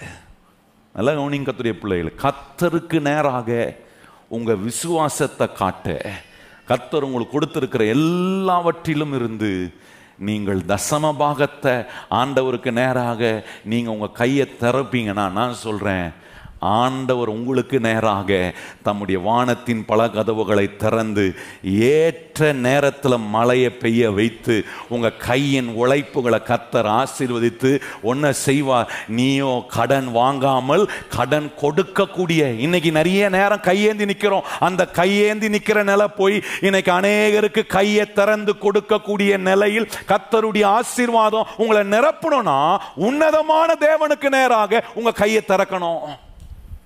இதுதான் ஆபரகம் சொல்றான் சோதமுக்கு சொல்றான் சோதமே நீ என்ன பொருள் எடுத்துக்கோன்னு சொல்ற ஆனா உனக்கு ஒண்ணு புரியல நான் இந்த பொருளை எடுக்க வேண்டியது இல்லை ஏன் எடுக்க வேண்டியது இல்லைன்னா ஏற்கனவே எனக்கு கொடுக்கிறவருக்கு நேரா என் கையை நான் உயர்த்திருக்கிறேன். எத்தனை பேர் அப்படி உயர்த்தி இருக்கிறீங்க உங்களுக்கு எல்லாவற்றையும் கொடுக்கிறவருக்கு நேராக உங்க கையை நீங்க உயர்த்திருப்பீங்கன்னா நான் சொல்றேன் யாராவது கொடுப்பாங்களா? யாராவது செய்வாங்களா? யாராவது நம்மளை தாங்குவாங்களா? இந்த கதையே இருக்காது. கொடுக்கிறவர் நமக்கு கொடுத்து கொண்டே இருப்பார். பெற்றுக்கொள்கிற நிலையில் நான் பெற்றுக்கொள்கிறேன். மறுபடியும் என் கையை திறக்க வேண்டிய நிலையில் என் கையை திறக்கிற அதுதான் சொல்றாரு. லூக்கா ஆறாம் அதிகம் முப்பத்தெட்டாம் வருஷம் சொல்லி இருக்கிறது கொடுங்கள் அப்பொழுது உங்களுக்கு கொடுக்கப்படும் அமுக்கி குலுக்கி சரிந்து விழும்படி மனிதர்கள் கொண்டு வந்து உங்கள் மடியில் நன்றாய் போடுவார்கள். நல்ல கவனிங்கள். ஆபரகாம் சொல்றான் என் கையை யாருக்கு நேரம் உயர்த்திருக்கேன் தெரியுமா? மடியில கொண்டு வந்து போட்டு அமுக்கி குலுக்கி சரிந்து விழும்படி போடுகிறவருக்கு நேராக வானத்தையும் பூமியும் படைத்த உன்னதமான தேவனுக்கு நேராக என் கையை நான் உயர்த்தி இருக்கிறேன் கொடுக்கிறது கையை கத்தருக்கு நேராக திறக்கிறது ரொம்ப முக்கியம். உங்களுக்கு உண்டான எல்லாவற்றிலும் இருந்து ஆபிரகாம் செய்கிறான் எப்போ கையை உயர்த்தன ஆபிரகாம்? கஷ்டத்தில் மாத்திரம் அல்ல அவனுக்கு தேவன் கொடுத்த ஆசீர்வாதம் சிறியதோ பெரியதோ எல்லாவற்றையும் அவன் யோசிக்கிறான். எதையும் விட விரும்பல. ஆண்டவரே என் வாழ்க்கையில் இருக்கிற எந்த காரியத்தும் உண்மை நான் அந்த ஆசீர்வாதத்தில் பிரிக்க விரும்பல. ஆகவே எனக்கு உண்டான எல்லாவற்றிலும் ஆண்டவரே நான் உமக்கு தசம பாகத்தை கொடுப்பதுக்காக என் கையை உமக்கு நேராக திறக்கிறேன். மனுஷனுக்கு பாருங்க மூச்சை உள்ள வாங்குறதும் வெளியே வாங்குறதுக்கு உண்டான ஆற்றலை கடவுள் கொடுத்தே தான் மனுஷனை வாழ வைக்கிறாரு. எத்தனை பேர் மூச்சை உள்ள வாங்குறீங்க மூச்சை வெளியே விடுறீங்க? ஐயையோ தெரியாம கேட்டேனா? செக் பண்ணிங்க. மூச்சு வாங்குறோம் உள்ள வெளியே விடுறோம். என்னைக்காவது யோசிச்சிருக்கீங்களா? நான் வாங்குற உள்ள வாங்குற மூச்சை வெளியே விட மாட்டேன். அதில் கஞ்சத்தனமாக இருந்து பாருங்களேன். கொஞ்சம் இருந்து பாருங்களேன். நான் மூச்சை உள்ள வாங்குவேன். இன்ஸ்டால்மெண்ட்ல கொடுக்குறேன். அப்படின்னு கொடுத்து பாருங்க. டேக் ஆஃப் தான். ஒரு மனுஷன் எக்ஸ்பயர்னு ஏன் சொல்றாங்க? எக்ஸ்பயர்னு சொல்றாங்க பாருங்க. அது ஏன்? உள்ள போன மூச்சு போயிட்டாரோ? ஏன்னா வேலையே வர வேண்டியது வெளியே வரல. அப்ப நான் சொல்றேன் உங்க கை கத்தருக்கு நேராக பூட்டப்பட்ட கையா இருக்கோனா ஆசீர்வாதம் எப்படி வரும்? எப்படி பெருக்கம் உண்டாகும்? எப்படி நன்மைகள் உண்டாகும்? ஆண்டவருக்கு நேராக உங்க கையை நீங்க விசுவாசத்தோட திறக்க உங்க தேவைகளை மனதில் வைத்து திறக்கிறதல்ல. உங்களுக்கு இருக்கிற கமிட்மெண்ட்டை வச்சு திறக்கிறதல்ல. இல்ல ஆண்டவரே எனக்கு பல காரியங்கள் இருக்கிறது. ஆனாலும் என்ன ஆசீர்வதிக்க போறவர் நீர் தான் உம்முடைய ஆசீர்வாதம் எனக்குள் வேலை செய்ய நான் உம்மை நம்பி வாழ்ற ஆண்டவரே ஆபரகம் உம்மை நம்பி புறப்பட்டு வந்த அவனை நீ கைவிடலையே. நானும் உம்மை நம்பி தானே வாழ்கிறேன். என்னையும் நீர் கைவிட மாட்டீர் என்று நம்பிக்கையோட வானத்தையும் பூமியும் உடையவராகிய உன்னதமான தேவனுக்கு நேராக நான் என்ன செய்கிறேன்? என் கையை நான் உயர்த்துகிறேன். எத்தனை பேர் சொல்றீங்க? என் கையை உமக்கு நேராக ஆண்டவரே. இதாங்க சத்தியம். இந்த சத்தியம் பொய் ஆகிறதுக்கு வாய்ப்பே இல்லை. ஆபரகாம் சொல்கிறான் சோதமுக்கு என் கையை நான் உயர்த்திட்டேன் ஒருத்தர்கிட்ட. சிலர் சொல்கிறாங்க அதெல்லாம் கொடுக்கறதுக்கு ஆண்டவர் கொடுக்கறதுக்கெல்லாம் என்னால் அஃபோர்ட் பண்ண முடியாதுங்க. என்கிட்ட இல்லைங்க எனக்கே இல்லை. எப்படிங்க கொடுக்கறது? அது என்ன காட்டுது? கையை நான் எங்கே திறக்கணுமோ அங்கே நான் பூட்டுறேன். எங்க இருக நான் கையை நான் க்ளோஸ் பண்ணணுமோ அங்க நான் திறக்கிறேன். அதனால தான் நன்மைகள் என்னுடைய வாழ்க்கையில் இல்லாமல் போய் விடுகிறது இன்றைக்கு நம்மளை நம்ம செக் பண்ணி பார்க்கணும். ஆண்டவரே உமக்கு நேரா எனக்கு உண்டான எனக்கு நீர் கொடுத்துருக்கிற எல்லாவற்றிலும் உமக்கு தசம பாகத்தை கொடுக்க உமக்கு நேராக என் கையை நான் உயர்த்தி இருக்கிறேனா அப்படின்னு நான் சொல்கிறேன் கத்துடைய பிள்ளைகளை. உங்களை கத்தர் பஞ்சத்திலும் போஷிப்பார். கஷ்டத்திலும் உங்களை ஆண்டவர் நடத்துவார். எந்த பலவீனத்திலும் உங்களை அவர் கைவிடவே மாட்டார். ஏன்னா வானத்தையும் பூமியும் படைத்த உன்னதமான தேவனால உங்களுக்கு நன்மை செய்ய முடியாத பகுதி என்பது உங்க வாழ்க்கையில இருக்கவே முடியாது. அவர் எல்லா இடத்திலும் எல்லா நேரத்திலும் உங்களுக்கான அற்புதத்தை செய்ய அவர் வல்லவராய் இருக்கிறார் என்பதை அவருக்கு நேராக கை உயர்த்தி இருக்கிற ஒரு மனுஷனை கத்த நடத்தி காட்டுகிறத உங்க வாழ்க்கையில் நிரூபிப்பார். எத்தனை பேர் சொல்ல முடியும்? இது வரைக்கும் என்ன நடத்துறவர் அவர்தான். இனிமேல் அவர் தான் நடத்துவாரா? கையை அவருக்கு நேராக திறந்திருக்கிறேனா? கொஞ்சம் இல்லை நல்ல ஆண்டவருக்கு நேராக. எனக்கு உண்டான எல்லாவற்றிலும் அந்த வார்த்தையை ஆண்ட ஆபரகம் பொருள்படுத்தி சொல்கிறான்னா காரணம் எந்த அவனுக்கு இருக்கிற எதிலுமே ஆண்டவரை எக்ஸ்க்ளூட் பண்ண விரும்பல. இதில் வேண்டாம் ஆண்டவர். இந்த இதில் அவருக்கு பங்கு வேண்டாம் அப்படின்னு அவரை ஒதுக்கலாம். அவன் எல்லாவற்றிலும் உமக்குண்டான தசம பாகத்தை கொடுக்க என் கையை உமக்கு நேராக நான் உயர்த்தி ஆண்டவரே. அதனால தான் பாருங்கள் எந்த சத்துரும் அவனை மேற்கொள்ள முடியலை. எத்தனை பேர் அவனுக்கு விரோதமாக சதி பண்ணாங்க யோசித்து பாருங்கள் எவ்வளோ யுத்தங்களை சந்திக்க எத்தனை பேர் அவனை எதிர்த்து வந்தாலும் அவனால் நிலை நிற்க முடிந்ததுக்கு காரணம் வானத்தையும் பூமியும் உடையவராகிய உன்னதமான தேவன் அவனுக்கு துணையாக இருக்கிறாரு. நான் சொல்கிறேன் அதே கத்தர் நமக்கும் துணையாக இருக்கிறார்.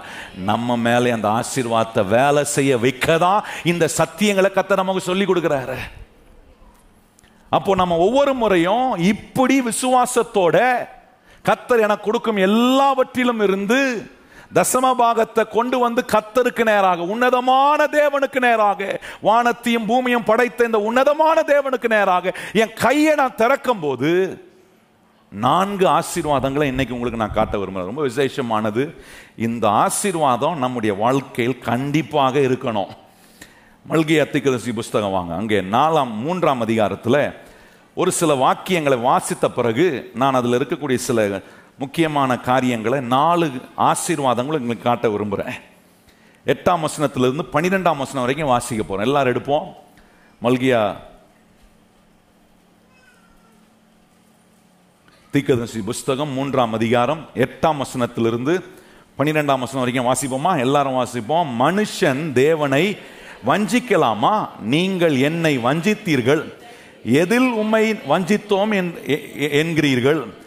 தசம பாகத்திலும் காணிக்கையிலும் தானே நீங்கள் சபிக்கப்பட்டவர்கள். நீங்கள் எல்லாரும் என்னை வஞ்சித்தீர்கள். என் ஆலயத்தில் ஆகாரம் உண்டாயிருக்கும்படி தசம பாகங்களை எல்லாம் பண்டைய சாலயத்தில் கொண்டு வாருங்கள். அப்பொழுது நான் வானத்தின் பல கதவுகளை திறந்து இடம் கொள்ளாமல் போகும் மட்டும் உங்கள் மேல் ஆசீர்வாதத்தை வர்ஷிக்க மாட்டேனோ என்று என்னை அதனாலே சோதித்து பாருங்கள் என்று சேனைகளின் கத்தர் சொல்லுகிறார். பூமியின் கனியை பட்சித்து போடுகிறவர்களை உங்கள் நிமித்தம் கண்டிப்பேன். அவர்கள் அவைகள் உங்கள் நிலத்தின் பலனை அளிப்பதில்லை வெளியில் உள்ள திராட்சை கொடி பலம் இல்லாமல் போவதில்லை என்று சேனைகளின் கத்த சொல்லுகிறார். அப்பொழுது எல்லா ஜாதிகளும் உன்னை பாக்கியவான் என்பார்கள். தேசம் விரும்பப்படத்தக்கதாய் இருக்கும் என்று சேனைகளின் கத்தர் சொல்லுகிறார். இப்போ நல்லா கவனிங்க இந்த ஆசீர்வாதம் இந்த நான்கு ஆசீர்வாதங்களை நம்ம கேட்டு அறிந்து கொள்வதற்கு முன்பாக இங்கே ஒரு கேள்வியை கத்தர் எழுப்புறாரு. என்ன கேட்குறாரு மனுஷன் தேவனை வஞ்சிக்கலாமா? தமிழில் ரொம்ப டீசெண்டாக இருக்கு. ஆங்கிலத்தில் எப்படி வந்தது தெரியுமா? Can a man rob God ஒரு மனுஷன் தேவனிடத்திலிருந்து திருட முடியுமா?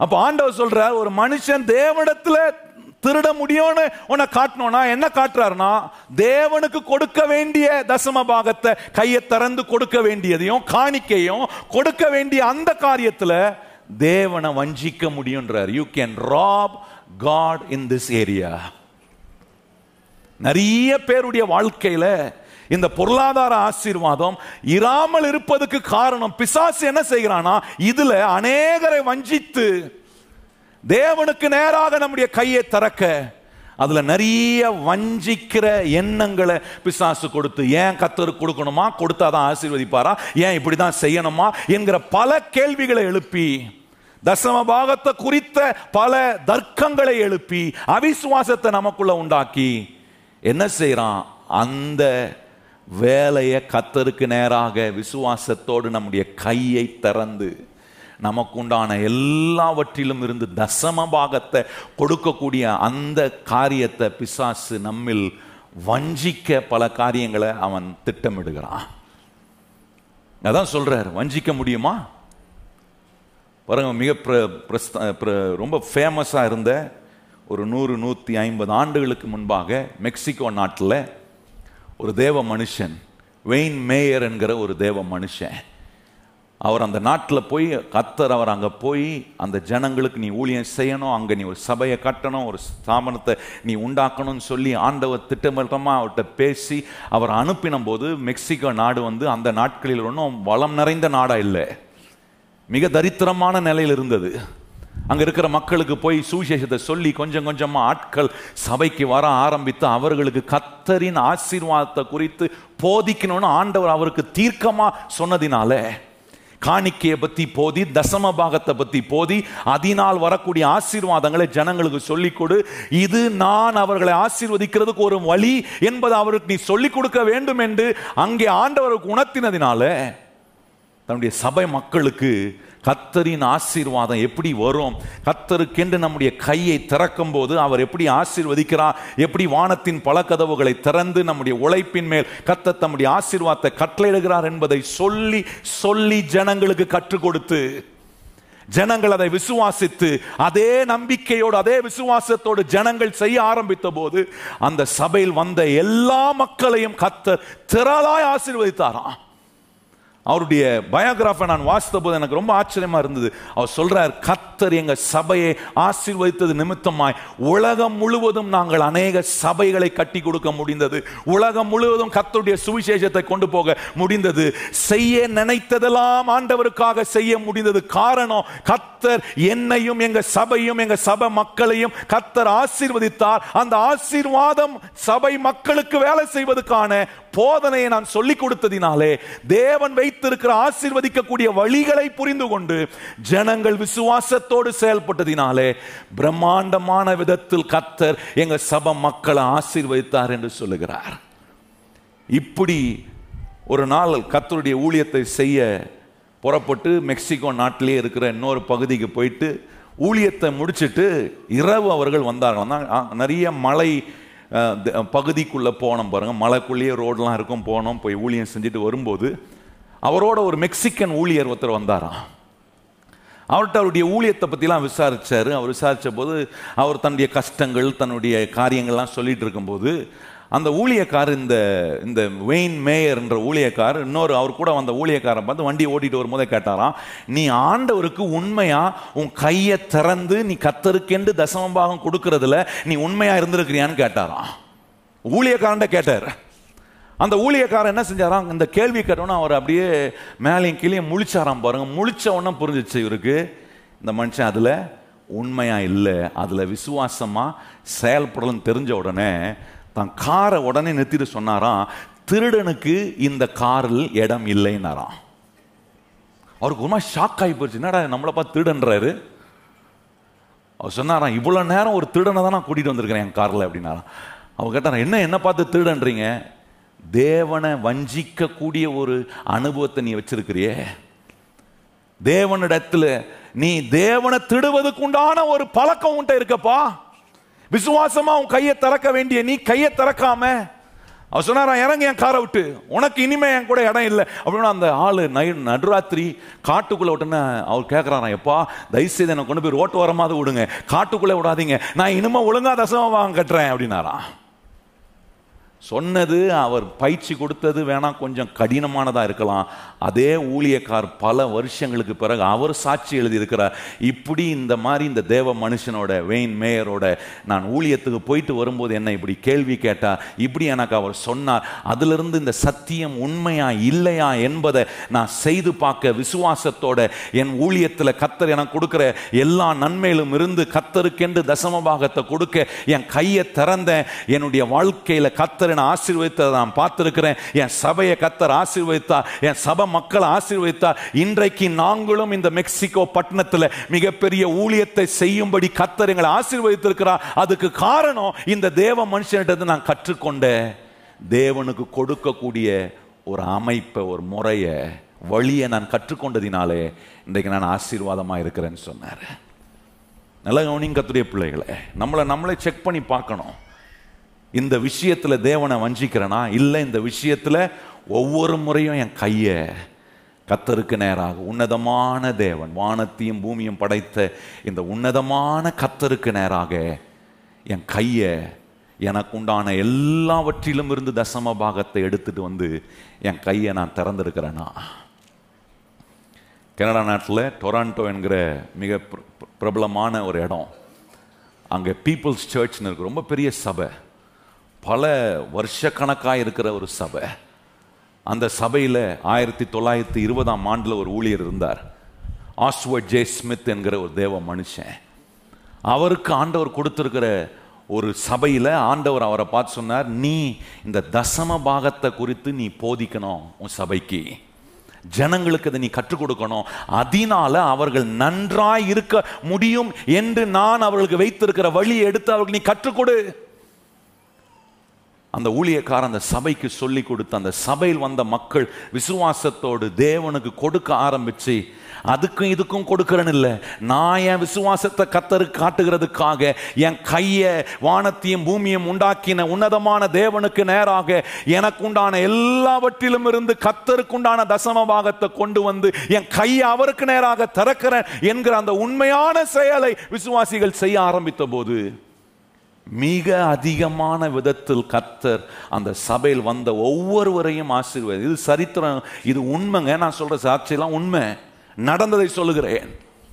ஆயிரத்தி தொள்ளாயிரத்தி இருபதாம் வருடத்தில் டொரண்டாவில் ஒரு மிகப்பெரிய பஞ்சம் ஏற்பட்டது. அப்போ பஞ்சம் ஏற்பட்ட போது ஜனங்கள் எல்லாம் தவித்து கொண்டிருந்த நேரத்தில் இவர் சொல்றாரு இந்த ஆஸ்வர்ட் ஜேஸ் ஸ்மித் சொல்றாரு நிறைய மக்கள் சபைக்கு தேடி வந்தார்கள். அவர்களுக்கு நாங்கள் இருக்கிறதுக்கு இடம் கொடுத்தோம். ஒவ்வொரு நாளும் அவர்களுக்கு நாங்கள் ஆகாரம் கொடுக்க முடியுது ஏறக்குறைய மூன்று அல்லது நான்கு மாதங்கள் அவர்களை நாங்கள் பராமரித்து அவர்களுக்கு வேண்டிய எல்லாவற்றையும் கொடுக்க முடிந்தது. இதெல்லாம் கொடுத்து முடித்து கொஞ்சம் இயல்பான நிலைக்கு வரும்போது சபைக்கு வர ஆரம்பித்தார்கள். அப்படி நாங்கள் உதவி செய்தவர்களை பார்த்து நான் தனிப்பட்ட விதத்தில் கேட்டேன். உங்களுக்கு கத்தர் ஆசீர்வாதத்தை கொடுக்கிறாரு. அந்த ஆசீர்வாதத்திலிருந்து கத்தருக்கு கொடுக்கிறதை குறித்து உங்களுக்கு தெரியுமா? கத்தருக்குண்டான தசம பாகத்தை கொடுக்கிறது குறித்து நீங்க கேள்விப்பட்டிருக்கீங்களா என்று கேட்டபோது அவர் சொன்னாங்க எங்களுக்கு எதுவுமே தெரியாது. அப்ப இவர் சொல்றாரு இப்படிப்பட்ட கஷ்டமான காலத்துல இப்படிப்பட்ட இந்த சமுதாயத்தில் வாழ்ந்த இத்தனை மக்களுக்கு இந்த சபை உதவி செய்ததுக்கு காரணம் பஞ்சத்திலும் எங்க சபையை கத்தர் ஆசீர்வதித்து வைத்திருந்தார். இந்த சபைக்கு வருகிற எல்லா மக்களையும் கத்தர் ஆசீர்வதித்து வைத்ததினாலே. ஏன் ஆசீர்வாதம்? ஏன்னா அந்த பீப்புள் சர்ச்சுக்கு வருகிற எல்லா விசுவாசிகளும் எப்படிப்பட்டவங்களா இருந்தாங்கன்னா தங்களுடைய கையை வானத்தையும் பூமியும் படைத்த உன்னதமான தேவனுக்கு நேராக தங்களுக்கு உண்டான எல்லாவற்றிலும் இருந்து தசம பாகத்தை விசுவாசத்தை தேவனுக்கு காட்டுவதற்காக தங்க கையை திறந்ததினாலே ஆண்டவர் சொல்றார் என்ன பஞ்சமோ என்ன குறைவோ கத்தருக்கு நேராக கை திறக்கப்பட்டிருக்கிற மனுஷனுக்கு ஒரு நாளும் பஞ்சம் வரப்போகிறதே இல்லை. உ- நம்மை சூழ பஞ்சங்கள் இருக்கலாம் ஆனால் நம்மை போஷிக்க ஒரு கத்தர் நம்மோட கூடவே இருந்து அற்புதமாய் நடத்துவார். இப்படிப்பட்ட ஆசீர்வாதங்களை நீங்க எதற்காக இதை நான் போதிக்கிறேன்?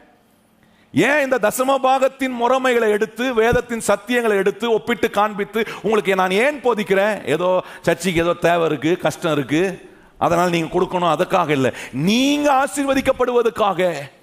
தேவன் ஆசீர்வதிப்பதுக்கு இது ஒரு வழியாய் வைத்திருக்கும் போது அந்த வழி எனக்கு வேண்டாம். நான் இது இதை தவிர வேற ஏதாவது இருக்கா? கிடையாது. தேவன் வைத்திருக்கிற முறைமைகளை நம்ம நிராகரிக்க முடியாது. சாபம் நிறைந்த இந்த உலகத்தில் சாபம் நம்மை அணுகாதபடி நாம் ஆசீர்வாதமாய் வாழ்வதற்கு ஆண்டவர் சொல்றார் ஆபரகாம் தன் கையை வானத்தையும் பூமியும் உண்டாக்கின உன்னதமான தேவனுக்கு நேராக அவன் உயர்த்தினது போல நம்முடைய கையும் ஒவ்வொரு நாளும் எனக்கு எல்லா நன்மையும் ஆசீர்வாத்தியம் தருகிற கத்தருக்கு நேராக உயர்த்தப்பட்டிருக்கு. எத்தனை பேர் இப்போ சொல்றீங்க ஆண்டவரே என்னுடைய கை ஒவ்வொரு நாளும் உமக்கு நேராக உயர்த்தப்பட்டிருக்கு. சொல்லுங்க வயத்திறந்து இயேசுவே என்னுடைய கை உமக்கு நேராக உயர்த்தப்பட்டிருக்கிறது. ஏன்னா எல்லா நன்மைகளும் உம்மிடத்தில் தான் எனக்கு வருகிறது. செக் பண்ணணும். இதில் நான் வஞ்சிக்கிறேனா? இதில் எங்கேயாவது நாங்கள் ஆண்டவர் இதை சொல்றது நம்மளை குற்றப்படுத்துறதுக்காக சொல்லலை. நம்முடைய வாழ்க்கையில் கத்துடைய ஆசீர்வாதம் வேலை செய்வதற்காக தேவன் சொல்லி கொடுக்கிற வழிகள். பிசாசு நம்மளை குற்றப்படுத்துவதற்கான எண்ணங்களை கொடுப்பான். இல்லை ஆண்டவர் யாரையும் குற்றப்படுத்துவதற்காக சொல்லலை. தேவ ஆசீர்வாதம் உங்களுக்கு வேலை செய்வதற்காக உங்கள் கரம் அவருக்கு நேராக உயர்த்தப்படணும். எத்தனை பேர் நீங்கள் உங்கள் கையை உயர்த்தி சொல்கிறீங்க இயேசுவே என் கை எப்பொழுதும் உமக்கு நேராக உயர்த்தப்படும். அதான் ஆசீர்வாதம். அதற்காக தான் போதிக்கிறேன் பாருங்க. அதற்காக தான் கத்த சொல்ற வழியை தைரியமா எடுத்து பேசுறேன். இதை உங்களுக்கு சொல்லி கொடுக்கறதுல எனக்கு எந்த விதமான தயக்கம் இதை நான் சொல்லாம போனேன்னா நான் மிகப்பெரிய ஒரு ச- எதிர் எதிராளியா மாறிடுறேன் உங்களுக்கு. உங்க நன்மை வராமல் போவதுக்கு நான் இதை உங்களுக்கு பிரசங்கிக்காததினால நான் உங்களுக்கு எதிராளியாய் மாறி விடுகிறேன் அப்படிப்பட்ட எதிராளியா நான் இருக்க விரும்பல. உங்களுக்கு உங்கள் வாழ்க்கையில் உங்கள் கணக்கில் பலன் உண்டாவதுக்காக பவுல் சொல்லுகிறது போல என்னையும் உங்கள் கணக்கில் பலன் உண்டாவதுக்காக இந்த சத்தியத்தை போதிக்கிற ஒரு ஊழியனாய் கத்தர் உங்களுக்கு என்னை வைத்திருக்கிறார். இது உங்களை ஆசீர்வதிக்கும் இது உங்களை மேலான நிலை கொண்டு வரும் இது உங்களை எல்லா வகையிலும் நிறைவுள்ளவர்களாக்கி காட்டும். இப்ப பாருங்க ஆண்டவர் கொடுக்கிற முதல் ஆசீர்வாதம் என்ன? கத்தருக்கென்று நம்முடைய தசம பாகத்தை கொண்டு வந்து நம்முடைய கையை இந்த வானத்தையும் பூமியும் உண்டாக்கின உன்னதமான தேவனுக்கு நேராக நீங்கள் திறக்கும் போது ஆண்டவர் சொல்கிற முதல் ஆசீர்வாதம் தெரியுமா? இனி சாபத்தினால் நீ சபிக்கப்படுவது இல்லை. சாபம் இருக்கிறதா? இருக்கு. இந்த உலகத்தில் சாபம் இருக்கா? இருக்கு. இல்லைன்னு சொல்ல முடியுமா? சாபம் நிரம்பி இருக்கு இந்த உலகத்தில். கொஞ்சம் ஏமாந்தீங்க சாபம் ஏறி நம்மளை மிதிச்சிடும் நம்ம வாழ்க்கையை சின்னாம்பினம் ஆக்கிறோம் ஆகவே ஆண்டவர் சொல்றாரு எப்பெல்லாம் என் கையை கத்தருக்கு நேராக விசுவாசத்தோட எனக்கு உண்டான எல்லாவற்றிலும் இருந்து தசம பாகத்தை கொடுக்க என் கையை திறக்கிறேன் பாருங்க. அப்போ ஆண்டவர் ஒன்ன செய்யறாராம் இனி சாபத்தினால் நீ சபிக்கப்படுவது இல்லை. உடனே நம்ம நினைச்சு கூடாது சாபத்தை ஆண்டவர் தான் கொடுக்குறாரு போல. கிடையாது. ஆண்டவர் சாபத்தை கொடுக்க வேண்டியது இல்லவே இல்லை. ஏன்னா ஏற்கனவே சாபம் இந்த உலகத்தில். என்னைக்கு மனுஷன் பாவம் செஞ்சானோ என்னைக்கு தள்ளப்பட்ட தூதன் இந்த உலகத்துக்குள்ள வந்தானோ எப்போ மனுஷர்கள் ஆதாம் ஏவாள் செய்ய வேண்டாம் என்று சொன்னதை மீறி செயல்பட்டார்களோ அப்பவே முள்ளும் குறுக்கும் முளைக்க ஆரம்பித்து எல்லாத்தையும் கடினமாக்கி சாபம் நிறைந்த ஒரு உலகமாய் மாறிவிட்டது. இந்த சாபம் நிறைந்த உலகத்துல கத்தரின் ஆசீர்வாதம் எனக்கு எப்படி வேலை செய்யுன்றதை அறிந்து கொள்ள வேண்டிய ஒரு கடமையில் நான் இருக்கிறேன். அதை அறிந்து கொண்டு என் வாழ்க்கையில நான் உபயோகப்படுத்தும் போது தான் சாபம் இருந்தாலும் அந்த சாபம் என்னை ஒண்ணுமே செய்ய முடியாது. ஏன்னா சாபத்தை காட்டிலும் கத்தரின் ஆசீர்வாதம் பெரியதா இருக்கிறது. எத்தனை பேர் கையை உயர்த்தி சொல்றீங்க? எனக்கு கத்தரின் ஆசீர்வாதம் மிக பெரியதா இருக்கிறது. ஆகவே சாபம் என்னை ஒன்றும் செய்ய முடியாது. கையை உயர்த்தி சொல்லுங்க. இந்த- உலகத்தில் இருக்கிற எந்த சாபமும் என்னை ஒன்றும் செய்ய முடியாது. ஏன்னா சாபத்தை காட்டிலும் கத்தரின் ஆசீர்வாதம் எனக்கு பெரியதா இருக்கிறது. அமேன் அதை கரெக்டாக வேலை செய்ய வைக்கணும் பாருங்க. பாருங்க இந்த கட்டடத்துக்கு அரசாங்கம் என்ன செஞ்சுருக்குன்னா எவ்வளோ எலக்ட்ரிசிட்டி வேணுமோ எலக்ட்ரிசிட்டியை கொடுத்துருக்குறாங்க.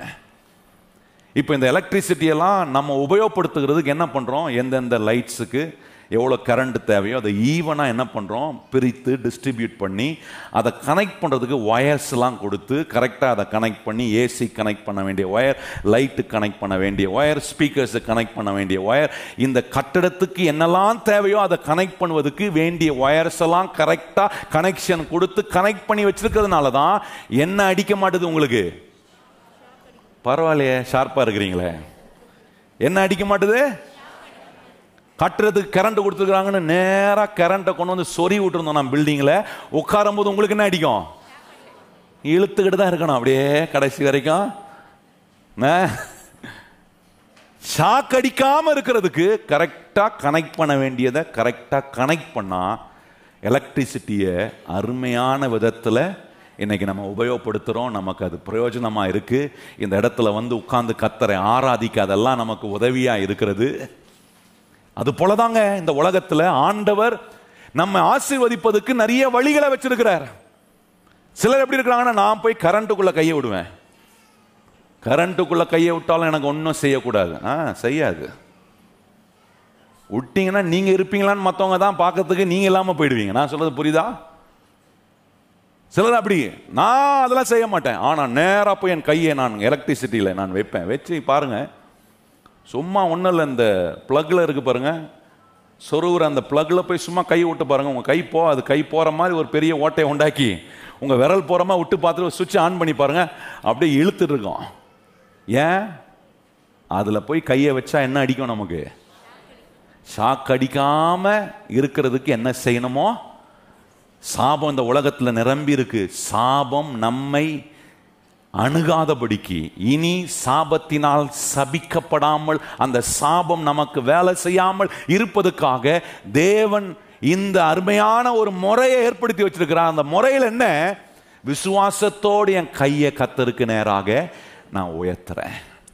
அப்படி உயர்த்தும் போது எல்லாம் கரெக்டாக வேலை செய்யுது. பயப்பட வேண்டியதில்லை. சில சொல்லுவான் காணிக்கை கொடுக்கலையா? தசம்பாவம் கொடுக்கலையா?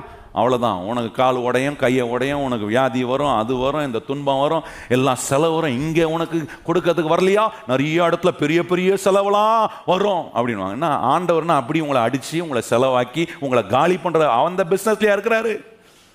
கிடையாதுங்க. என்ன சொல்கிறாரு ஆண்டவர் ஒரு வழியை வச்சிருக்க ஒரு சேனலை வச்சிருக்க. அந்த சேனல் அந்த கனெக்ஷன்ல போகும்போது எந்த ஷாக்கும் அடிக்காம நம்ம உட்கார்ந்து நம்முடைய ஆண்டவருடைய ஆசீர்வாதத்தை அனுபவிப்பதற்கு தேவன் வழியை வச்சிருக்க. அதை நாம் மீறும் போது மீதம் இருக்கிறது சாபம் தான் அதில் என் வாழ்க்கை தொடப்படும் போது அதனால் உண்டாகிற வேதனை அதனால் உண்டாகிற இழப்பை நான் அனுபவிக்க வேண்டியதாக இருக்கு. ஆண்டவர் எதை எதுக்கா எதுக்கா இதை சொல்லித்தராரு நம்முடைய வாழ்க்கை இனி சாபத்தினால் சபிக்கப்படாதபடிக்கு தேவ ஆசீர்வாதம் வேலை செய்யணும். எத்தனை பேர் சொல்றீங்க கத்தாவே உங்களுடைய ஆசீர்வாதம் எனக்கு வேலை செய்யணும். அந்த ஆசீர்வாதம் வேலை செய்ய ஆண்டவர் சொல்றார் வானத்தையும் பூமியும் உண்டாக்கின உன்னதமான தேவனுக்கு நேராக உங்க கையை சொல்ல நான் உயர்த்திட்டேன் அங்கே. எத்தனை பேர் சொல் என் கையை ஏற்கனவே கத்தருக்கு நேராக கரெக்டாக உயர்த்தி இருக்கிறேன் அவரிடத்திலிருந்து எனக்கு எல்லா நன்மையும் வரும். ரெண்டாவது பாருங்கள் பதினோராம் வசனம் பாருங்கள் ரெண்டாவது என்ன செய்கிறாராம் ரொம்ப அருமையாக இருக்கு. பூமியின் கனியை பட்சித்து போடுகிறவர்களை உங்கள் நிமித்தம் கண்டிப்பேன். அவைகள் உங்கள் நெ- நிலத்தின் பலனை அழிப்பதில்லை. வெளியில் உள்ள திராட்சை கொடி பலம் இல்லாமல் போவதும் இல்லை என்று இப்ப என்ன சொல்ற? ரெண்டாவது ஆசீர்வாதம். முதல் சொல்றார் இனி சாபத்தினால் நீ சபிக்கப்படுவது இல்லை. எப்பொழுது? நம்முடைய கை அவருக்கு நேராக திறக்கப்படுமானால். ரெண்டாவது சொல்றாரு இனி பட்சிக்கிறவர்கள் உன்னை பட்சிப்பதில்லை ஏன்னா உன்னை பட்சிக்கிறவர்களை நான் பட்சித்து போடுவேன்றார். இது ரொம்ப விசேஷமா கவனிக்கணும். பாருங்க சில நேரம் சில பழம்லாம் கொடுக்க வேண்டிய காலத்தில் பழம் கொடுக்காம போகுதுன்னா அது காரணம். நிறைய பூச்சி என்ன பண்ணுதுன்னா அரிச்சு போடுது. நிறைய நேரம் நம்முடைய வாழ்க்கையில அப்படிதான் சம்பாதிக்கிறோம் சம்பாதித்த உடனே அந்த பணம் எங்கே போகுதுனே தெரில பொத்தல் பையில போட்டது மாதிரி அங்கேயும் இங்கேயும் பல இடத்துக்கு சர்ருன்னு காலியா சம்பளம் வாங்கின மாதிரி இருக்கு. வாங்கின ஒரு வாரத்துல காலியாகி அதுக்கப்புறம் யாராவது நமக்கு உதவி செய்வாங்களா? யார்கிட்ட போய் கேட்கலாம்? யாரை நம்ம சார்ந்து கொண்டு மற்ற காரியங்களை செய்யறதுக்கு அங்கேயும் எங்கேயும் போய் ஓடி நிக்கிறோம். அது என்ன காட்டுதுன்னா பூச்சி அரிக்குது. இங்க சொல்றாரு ஆண்டவர் உன்னிமித்தமா அங்க சொல்றாரு பாருங்க பூமியின் கனி கனியை பட்சித்து போடுகிறவர்களை உங்கள் நிமித்தம். சொல்லுங்க வாயை திறந்து. ஏன் நிமித்தம் என்ன செய்வாரா? அவர்களை கண்டிப்பேன். என்ன சொல்றாரு? என் கை அவருக்கு நேராக உயர்த்தப்பட்டிருக்கணும் விசுவாசத்துல. ஆண்டவரே எனக்கு உண்டான எல்லாவற்றிலும் இருந்து தசம பாகத்தை கொண்டு வந்து உமக்கு நேராக என் கையை நான் உயர்த்திருக்கேன்னு சொல்லும்போது ஆண்டவர் சொல்றாரு எதெல்லாம் நான் உனக்காக பட்சிக்கணுமோ உன் நன்மையை உன் லாபத்தை உன் உழைப்பை உன் பிரயாசத்தின் விளைவுகளை எதெல்லாம் தடுக்குதோ என்ன சக்திகள் அதை தடுத்து கொண்டிருக்கிறதோ அதெல்லாம் நான் கண்டிப்பேன் கத்த சொல்ல எத்தனை பேர் விசுவாசிக்கிறீங்க?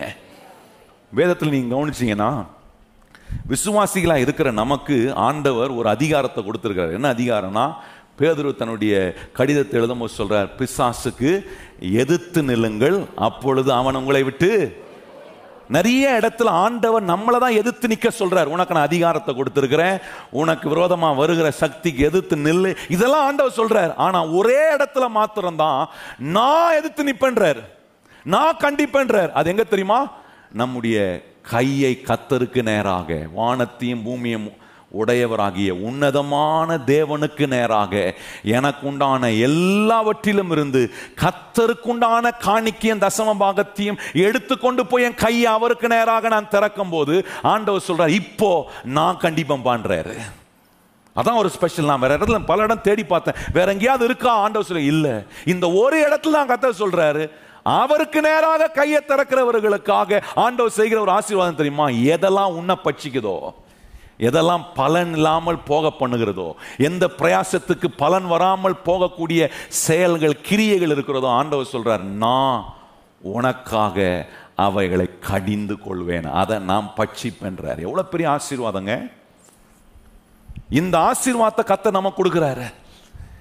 லாபம் வராம போகிறது இல்லை அங்க வாசனம் பாருங்க. இனி பலம் அஹ், பா- அங்க அங்க சொல்ல பாருங்க, திராட்சை கொடியில் பழம் இல்லாமல் போவது என்ன சொல்ல இனி பலன் இல்லாம இருக்காது இனி கனி இல்லாம இருக்காது. அவர் கண்டிக்கிறவராய் அவர் பட்சிக்கிறவராய் உங்கள் சார்பில் நின்று வேலை செய்யும் போது நான் சொல்றேன் பலன் வரும் கனி வரும் லாபம் உண்டாகும் ஆசீர்வாதம் உண்டாகும் எல்லா நன்மைகளும் பெருகும். ஏன்னா நான் உயர்த்திருக்கிற என் கை கத்தருக்கு நேராக வானத்தையும் பூமியும் படைத்த உன்னதமான தேவனுக்கு நேராக என் கையை நான் உயர்த்தி இருக்கிறதுனால எல்லா பலனும் கரெக்டான நேரத்தில் வரும். எத்தனை பேர் நம்பிக்கையோட சொல்றீங்க? எனக்கு வர வேண்டிய பலன் எல்லாம் குறித்த நேரத்தில் எனக்கு வந்து சேரும். என் உழைப்பு வீணாகாது என் பிரயாசங்கள் விருதாவாய் போகாது. எல்லா நன்மைகளையும் கத்தர் எனக்கு கொண்டு வந்து சேர்ப்பார். ஏன்னா இப்போ என்னை யார் எதிர்த்து நின்றாலும் அதுக்கு எதிராக எனக்கு நன்மையை உண்டாக்குறதுக்காக வானத்தையும் பூமியும் படைத்த உன்னதமான தேவன் அவர் எனக்காக கடிந்து கொள்ளக்கூடிய வேலையை அவர் செய்கிறாரு. மூணாவது ஆசீர்வாதம் பாருங்க பத்தாவன் சொல்றாரு இடம் கொள்ளாமல் போக மட்டும். ஆசீர்வாதத்தை நான் வர்ஷிப்பேன்றாரு. எந்த கை கத்தருக்கு நேராக திறக்கப்படுகிற கையா இருக்கிறதோ அவர்களுக்கு என்ன ஆசீர்வாதம்? இடம் கொள்ளாமல் போக மட்டும். கத்த தம்முடைய ஆசீர்வாதத்தை உங்க மேல வர்ஷிக்கிற ஒரு அனுபவத்தை ஆண்டவர் ஏற்படுத்துறார். நாலாவது ஆண்டவர் சொல்ற ஆசீர்வாதம் பாருங்க. பன்னிரெண்டாம் வசனத்துல அவர் சொல்ற நாலாவது ஆசீர்வாதம் அப்பொழுது எல்லா ஜாதிகளும் முன்னை பாக்கியவான் என்பார்கள். சொல்லுங்க வாயத்தது உங்களை என்னன்னு சொல்லுவாங்க? எத்தனை பேர் அப்படி இருக்கணும்னு விரும்புறீங்க? வராம்பா பாக்கியவான் வரான் அப்படின்னு சொல்லலாம். வராம்பா தரித்திரம் பிடிச்சவன் வராம்பான்னு சொல்லக்கூடாது. நான் சொல்ல புரியுதா உங்களுக்கு? நம்மளை பார்த்து என்ன சொல்லணும்? பாக்கியவான் வரான். இவர் வந்தாருன்னா நமக்கு ஆசீர்வாதம். இவர் கொஞ்ச நேரம் நம்ம கூட இருந்தாருன்னா நிறைய கற்றுக்கொள்ளலாம் நமக்கு நன்மை உண்டாகும். இங்க அப்படிதான் சொல்லுது. கத்தருக்கு நேராக எந்த மனுஷன் தன் கையை திறந்திருக்கிறானோ அவனுக்கு நேராக வானத்தையும் பூமியை உண்டாக்கின உன்னதமான தேவனுடைய அறிவு பலன் அபிஷேகம் ஆற்றல் எல்லாம் வேலை செய்யும். அவனை என்னன்னு சொல்லுவாங்கன்னா பாக்கியவான். எத்தனை பாக்கியவான் இங்க இருக்கிறீர்கள்? ஐயோ பருதாகும் அங்க சொல்லி பாருங்க. பன்னிரெண்டாம் வசனம் அப்பொழுது எல்லா ஜாதிகளும் உன்னை எத்தனை பாக்கியவானுங்க இருக்கிறீங்க? ஆமேன். இது வரைக்கும் என்னென்ன சொல்லியிருக்கலாம். ஆனா இனி நம்மளை பார்த்து சொல்லுவாங்க பாக்கியவான்கள் வருகிறார்கள். பாக்கியவான் வருகிறான். பாக்கியவதி வருகிறான். என்று சொல்லும் போது பாருங்க அதோட நிறுத்தல பாக்கியவான் என்பார்கள் தேசம் விரும்பப்படத்தக்கதாய் இருக்கும் என்று அப்படின்னா என்ன சொல்றாரு? டிலைட்ஸம் அப்படின்னா நம்ம வந்தாலே மகிழ்ச்சி உண்டாகும். நம்ம வந்தாலே எப்படி மாறிடுச்சு பாருங்க. முன்ன வந்தாலே இவன் வந்துட்டானா அப்படின்னு இருக்கிற இடத்துல இவர் வரமாட்டாரா என்று ஏங்கக்கூடிய அளவுக்கு கத்த நம்முடைய வாழ்க்கையை மாத்துகிறார். ஏன்னா வானத்தையும் பூமியும் படைத்த உன்னதமான தேவனுக்கு நேராய் என் கையை நான் திறந்திருக்கிறேன். ஆபரகாம் சொல்கிறேன் நான் கையை உயர்த்திட்டாங்க. அவர் என் கை அங்க உயர்த்தப்பட்டிருக்கிறதுனால இந்த நான்கு ஆசீர்வாதம் ரொம்ப முக்கியம். இனி சாபத்தினால் நான் சபிக்கப்படுவதில்லை. இனி வஞ்சிக்கிறவர்கள் என்னை வஞ்சிக்க முடியாது. என்ன? பட்சிக்கிறவன் என்னை பட்சிக்க முடியாது. ஏன்னா கத்தர் பட்சிக்கிறவராய் எனக்காக இறங்கி வேலை செய்கிறார். இடம் கொள்ளாமல் போக மட்டும் கத்தர் தம்முடைய ஆசீர்வாதத்தை வர்ஷிக்கிறார். பாக்கியவான்கள் என்பார்கள். தேசம் விரும்பப்படத்தக்கதான ஒரு நிலையில் கத்தர் நம்முடைய வாழ்க்கையை மாற்றுகிறார். இந்த நான்கு ஆசீர்வாதங்களும் நம்முடைய வாழ்க்கையில எப்பொழுது உண்டாகிறது? தசம பாகத்தை கொண்டு வந்து வானத்தையும் பூமியும் படைத்த உன்னதமான தேவனுக்கு நேராக உங்கள் விசுவாசத்தை அவர் உங்கள் ஆதாரம் அவர்தான் உங்கள் ஆண்டவர் அவர்தான் உங்கள் இரட்சகர் அவர்தான் உங்கள் எல்லாவற்றுக்கும் உரியவர் என்பதை காட்டுவதற்கு உங்கள் கையை அவருக்கு நேராக உயர்த்தும் போது நான் சொல்கிறேன் உங்கள் கையை வேற யாருக்கு நேராகவும் நீட்ட அவர் இடம் கொடுக்காமல் உங்கள் மேல் தம்முடைய ஆசீர்வாதத்தை நிறைவாய் பொழிய பண்ணி உங்கள் வாழ்க்கையை கத்தர் ஆசீர்வாதம் யாக்கோபுக்கு செஞ்சார் பாருங்க. அந்த ஒரு வசனத்தை மாத்திரம் வாசித்து நான் முடிக்க விரும்புகிறேன். மீண்டும் நாம் அடுத்த வாரம் கற்றுக்கொள்வோம். ஒன்றும் பிரச்சனை இல்லை. ஆதியாம் இருபத்தெட்டாம் அதிகாரம் வாங்க. ஆதியாம் இருபத்தெட்டாம் அதிகாரத்தில் யாக்கோபு ஒரு கடினமான சூழ்நிலைக்குள்ளே போகிறான் தன் வீட்டை விட்டு சகோதரனுக்கு பயந்து உயிர் தப்பித்து ஓடிக்கொண்டிருக்கிற நேரத்தில் வாழ்க்கையை குறித்த நம்பிக்கையே இல்லை. என்ன செய்வது? எப்படி ஆக போகுது? எப்படி இருக்க போற? நல்லா இருப்பனா? நல்லா வருவனா? என்கிற எந்த நம்பிக்கையும் இல்லாத ஒரு நேரத்தில் வாழ்க்கை இருண்டு போயிருந்த ஒரு நேரத்துல ஒரு நல்ல தீர்மானத்தை அவன் எடுக்கிறான். நல்ல கவனிங் கத்துடைய பிள்ளைகளே. ஒருவேளை இன்னைக்கு நீங்க வந்திருக்கலாம். பல கஷ்டங்கள் பல வேதனைகள் பல காரியங்கள் நடக்காமல் இருக்கிறதே இப்படிப்பட்ட ஒரு நிலையில் இருக்கும் போது யாக்கோப் எடுத்த நல்ல தீர்மானத்தை நீங்களும் எடுங்கள். உங்களை அவர் வாழ வைத்து காட்டுவார். யாக்கோபுக்கு ஒன்று தெரிஞ்சிச்சு என் முப்பிதாவாக இருந்த ஆபரகாம் அவருடைய கையை கத்தருக்கு நேராக உயர்த்தினாரே. அதே தானே என் தகப்பன் செய்கிறார் ஈசாக்கும் அதே தானே செய்திருக்கிறார் கையை கத்தருக்கு நேராக உயர்த்தி இருக்கிறாரே இதெல்லாம் பார்த்து வந்தான். இது யாரும் அவனுக்கு சொல்லி வரலங்க. ஏதோ ஒரு பிரமாணம் இருந்துச்சு அதை செய்யணும்னு அவனுக்கு யாரோ சொன்னாங்க இல்லை இதெல்லாம் பார்க்கறான் முப்பிதாவை பார்க்கறான் தன் தகப்பனை பார்க்கறான் தன்னுடைய வாழ்க்கையில் ஆண்டவர் அவன் அனுபவித்ததினால சொல்றான் இப்போ நான் இப்படி ஒரு கஷ்டமான இடத்துல இருக்கிறேன் எனக்கு இருக்க இடம் கொடுத்து எனக்கு சாப்பிட ஆதாரம் கொடுத்து நான் போட்டுக்கு எனக்கு வஸ்திரத்தை கொடுத்து என்னை மறுபடியும் என் ஆண்டவர் சமாதானத்தோடு என் தகப்பன் வீட்டுக்கு கொண்டு வருவாரானால் அவன் ஒரு பொருத்தனை செய்கிறான் பாருங்க. அதான் நான் வாசிக்க விரும்புகிறேன் எல்லாரும் நம்ம வாசிப்போமா? இருபதாம் வசனத்திலிருந்து வாசிப்போம். அப்பொழுது யாக்கோபு தேவன் என்னோடு இருந்து நான் போகிற இந்த வழியிலே என்னை காப்பாற்றி உண்ண ஆகாரமும் உடுத்த வஸ்திரத்தையும் எனக்கு தந்து என்னை என் தகப்பன் வீட்டுக்கு சமாதானத்தோடு திரும்பி வர பண்ணுவாரானால் கத்தர் எனக்கு தேவனாய் இருப்பார். இப்ப பாருங்க அவன் எடுத்த முடிவை பாருங்க இருபத்தி ரெண்டாம் வசனம். நான் தூணாக நிறுத்தின இந்த கல் தேவனுக்கு வீடாகும். தேவரீர் எனக்கு தரும் எல்லாவற்றிலும் உமக்கு தசம பாகம் செலுத்துவேன் என்று சொல்லி பொருத்தனை பண்ணி கொண்டான் ஒரு தீர்மானத்தை எடுக்கிறான். அவன் எடுத்த தீர்மானத்தின்படி கத்தர் அவனை கைவிட்டாரா? சாப்பிட அவனுக்கு ஆகாரம் கொடுக்கலையா? உடுத்த உடைய கொடுக்கலையா? தங்குறதுக்கு இடம் கொடுக்கலையா? அவன் வெறும் கையாய் போகிறான். திரும்பி வரும்போது இரண்டு பரிவாரத்துக்குரிய ஒரு நிலையில் கத்தர் அவனை ஆசீர்வதிக்கிறார். ஏன்னா அவன் ஒரு தீர்மானம் எடுத்தான் பாருங்க. என் கையை கத்தருக்கு நேராக உயர்த்துவேன். எனக்கு வருகிற எல்லாவற்றிலும் இருந்து கத்தருக்கென்று தசம பாகத்தை கொடுக்கிறதின் மூலமா என் கையை வானத்தையும் பூமியும் உண்டை உண்டாக்கினவர் உடையவராக இருக்கிற இந்த உன்னதமான தேவனுக்கு நேராக என் கையை நான் திறப்பேன் என்கிற தீர்மானத்தை யாக்கோப் எடுத்ததினால அவனை வாழ வச்சு காட்டுறார் கத்தர் நான் சொல்கிறேன் கத்துடைய பிள்ளைகளே நீங்கள் வாழ்வதற்கு இப்படிப்பட்ட நல்ல தீர்மானங்களை எடுங்க. இன்னைக்கு நீங்கள் நிற்கிற இடம் எப்படி ஆக போகுது எங்கே போக போகிறேன் என்ன ஆக போகிறேன் ஒன்றுமே தெரியாத போல இருக்கலாம். சாப்பிட முடியுமா? உடுத்த முடியுமா? நான் வாழ்கிறதுக்கு வழி இருக்கிறதா? நான் திரும்பி சமாதானமாக என் குடும்பத்தோடு இருக்க முடியுமா? எனக்கு இது நடக்குமா? அது ஆகுமா? என்கிறது பல கேள்விகள் இருக்கலாம். நான் சொல்கிறேன் உங்களை ஆசீர்வதிக்கிற கத்தர் உங்களோட கூடவே இருக்கிறார். எத்தனை பேர் விசுவாசிக்கிறீங்க? யாக்கோபை ஆசீர்வதித்தவர் ஈசாக்கை ஆசீர்வதித்தவர் ஆபரகாமை ஆசீர்வதித்தவர் நான் சொல்லுகிறேன் இந்த காலை நேரத்தில் உங்களையும் ஆசீர்வதிக்க அவர் இங்கே இருக்கிறார். இந்த தேவனுடைய ஆசீர்வாதம் உங்க மேல இருக்கு. அவர் உங்களை சாப்பிட வைப்பார் உங்களுக்கு உடுத்த உடையை கொடுப்பார் நீங்க தங்குறதுக்கு நல்ல இடத்தை கொடுப்பார் நீங்க செய்யற வேலைகளை கத்தர் ஆசீர்வதிப்பார் உங்களுக்கு சமாதானத்தை கட்டளையிடுவார். எல்லா நிறைவையும் கொடுக்கிற இந்த நல்ல ஆண்டவர் உங்களை அவர் தொடர்ந்து ஆசீர்வதிப்பார். நாம் செய்ய வேண்டிய ஒண்ணே ஒண்ணுதான். என் கையை கத்தருக்கு நேராக திறக்கணும். ஆபிரகாம் சொன்னான் பாருங்க நான் வானத்தையும் பூமியும் உடையவராய்க்கிற உடையவராக இருக்கிற உன்னதமான தேவனுக்கு நேராக என் கையை உயர்த்தி இருக்கிறேன் எத்தனை பேருடைய கை அவருக்கு நேராக உயர்த்தப்பட்டிருக்கு. நாம் இன்றைக்கு கேட்ட சத்தியத்தை நம்முடைய வாழ்க்கையில கத்தர் நமக்கு கொடுக்கும் எல்லா ஆசீர்வாதங்கள் வருமானம் நன்மைகள் லாபங்கள் என்னென்ன ஆசீர்வாதங்களை கத்தர் நம்முடைய வாழ்க்கையில் கொடுக்கிறார் கொண்டு வருவார்.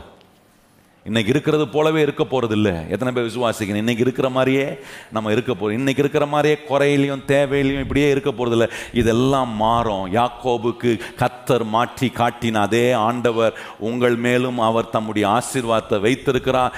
காரியங்கள் எல்லாம் மாறும்போது ஆண்டவருக்கு நேராக நம்முடைய கை உயர்த்தப்பட்டிருக்கிறதா என்பதை கவனமாய் ஒவ்வொரு முறையும் நீங்கள் செக் பண்ணுங்கள் அங்கே உங்கள் கை உயர்த்தப்பட்டிருக்கோண்ணா நான் சொல்கிறேன் ஆசீர்வாதத்துக்கு பஞ்சம் இருக்காது குறை இருக்காது. எல்லா நன்மையும் கத்தர் உங்களுக்கு கொடுத்து உங்களை ஆசீர்வதிப்பார். எத்தனை பேர் சொல்கிறீங்க ஆண்டவரே என் கையை நான் உமக்கு நேராக உயர்த்தியிருக்கிறேன். எழுமி நிப்போம் நம்ம சோமனலாம் என் கையை ஆண்டவரே உமக்கு நேராக நான் உயர்த்தியிருக்கிறேன். ஓ தேங்க்யூ சீசஸ் எல்லாரும் வாய்களை திறந்து கத்தரை ஸ்தோத்திரம் பண்ணுங்கள். என்னுடைய கை கத்தருக்கு நேராக உயர்த்தப்பட்டிருக்கிறது. வாய்களை திறந்து கத்தரை ஸ்தோத்திரம் பண்ணுங்க. ஆண்டவரே இன்னைக்கு கேட்ட அந்த சத்தியங்கள் எங்களுடைய வாழ்க்கையில் ஆண்டவரே மிகப்பெரிய ஆசீர்வாதத்தை ஆண்டவரே மிகப்பெரிய மாற்றங்களை எங்களுக்குள்ள நீர் கொண்டு வர போகிறதுக்காக எங்கள் குடும்பத்துக்குள்ள எங்கள் பிரயாசத்தில் எங்கள் தொழிலில் எங்களுடைய எல்லாவற்றிலும் ஆண்டவர் மிகப்பெரிய மாற்றத்தை நீர் கொண்டு வர போகிறதுக்காக எத்தனை பேர் கரம் உயர்த்தி ஆண்டவருக்கு நன்றி சொல்றீங்க? ஆண்டவரே எங்களோட நீர் பேசின இந்த வார்த்தையின்படியே நாங்கள் விசுவாசத்தோட கீழ்ப்படியே எங்களை நாங்கள் ஒப்பு கொடுக்கிறோம் ஆண்டவரே. ஒவ்வொரு முறையும் எங்கள் கை உமக்கு நேராக திறக்கப்பட்டிருக்கிறது. சொல்லுங்க வாய திறந்து இயேசுவே எங்களுடைய கை உமக்கு நேராக திறக்கப்பட்டிருக்கிறது. ஆகவே உம்முடைய நன்மையினால் நாங்கள் நிரப்பப்படுகிறோம் அப்பா. அன்பின் தேவனே இவ்வளவு நேரம் உம்முடைய பிள்ளைகள் உம்முடைய சமூகத்தில் உட்கார்ந்து உம்முடைய வார்த்தைகளை கேட்டு உம்மை ஆராதித்து புதிய நம்பிக்கையோட பெரிய எதிர்பார்ப்போடு ஆண்டவர் என்னுடைய சூழ்நிலைகளெல்லாம் மாற்றுவார். என்னுடைய வாழ்க்கையில் ஆண்டவர் தம்முடைய ஆசீர்வாதத்தினால எல்லா நன்மையான விளைவுகளை எனக்கு கொடுப்பார் என்று கேட்ட இந்த சத்தியத்துக்கு கீழ்ப்படிந்து விசுவாசத்தோடு செயல்படுகிற ஒவ்வொருவர் மேலும் கத்தருடைய ஆசீர்வாதம். தொடர்ந்து வேலை செய்வதாக என்று உம்முடைய நாமத்தில் உம்முடைய பிள்ளைகளை ஆசீர்வதிக்கிறேன். உம்முடைய பிள்ளைகள் கை வைத்து செய்கிற எல்லா வேலைகளையும் தொழிலையும் ஆண்டவரே அவருடைய குடும்பத்தையும் அவருடைய பிள்ளைகளுக்கான சகல முயற்சிகளையும் கத்தர் ஆசீர்வதித்து நீர் நிறைவுபடுத்துவீராக. தொடர்ந்து நீர் எங்களை வழி நடத்தும் எல்லா கன மகிமை துதி உமக்கே நாங்கள் தருகிறோம். உடைய பிள்ளைகள் படைத்த படைக்க இருக்கிற காணிக்க தசம பாகம் எல்லாவற்றையும் ஏற்றுக்கொள்ளும். நல்ல சுகமாய் எங்கள் ஒவ்வொருவரையும் தொடர்ந்து நீர் வாழ செய்யும் ஆண்டவரே. சுகவீனமாய் இருக்கிற எங்க சப விசுவாசிகளையும் உடைய அற்புதமான கரத்தில் ஒப்பு கொடுக்கிறோம். தேவ சுகம் தொடர்ந்து அவர்களை ஆளுகை செய்யட்டும். தேவன் எங்களை தொடர்ந்து அற்புதமாய் நடத்தும். எல்லா கன மகிமை துதி உமக்கே தருகிறோம். ஏற்றுக்கொள்ளும் மகிமை அடையும். இயேசு கிறிஸ்துவின் அன்புள்ள நாமத்தில் வேண்டி ஜெபம் செய்கிறோம். எங்கள் பரிசுத்தம் உள்ள நல்ல பிதாவே ஆமின். இப்பொழுது நம்முடைய கத்தராகிய இயேசு கிறிஸ்துவனுடைய கிருபையும் பிதாவாகிய தேவனுடைய அன்பும் பரிசுத்த ஆவியானவருடைய அந்யோன்ய ஐக்கியமும் இன்றும் என்றும் சதா காலங்களும் நம் அனைவருடன் லைத்திருப்பதாக ஆமின். எல்லாரும் இணைந்து சொல்லுவோம் என் ஆத்துமாவே கத்தரை ஸ்தோத்திரி. என் முழு உள்ளமே பரிசுத்த நாமத்தை ஸ்தோத்திரி. என் ஆத்துமாவே கத்தரை ஸ்தோத்திரி. கத்த செய்த சகல உபகாரங்களையும் மறவாதே. ஆமேன்.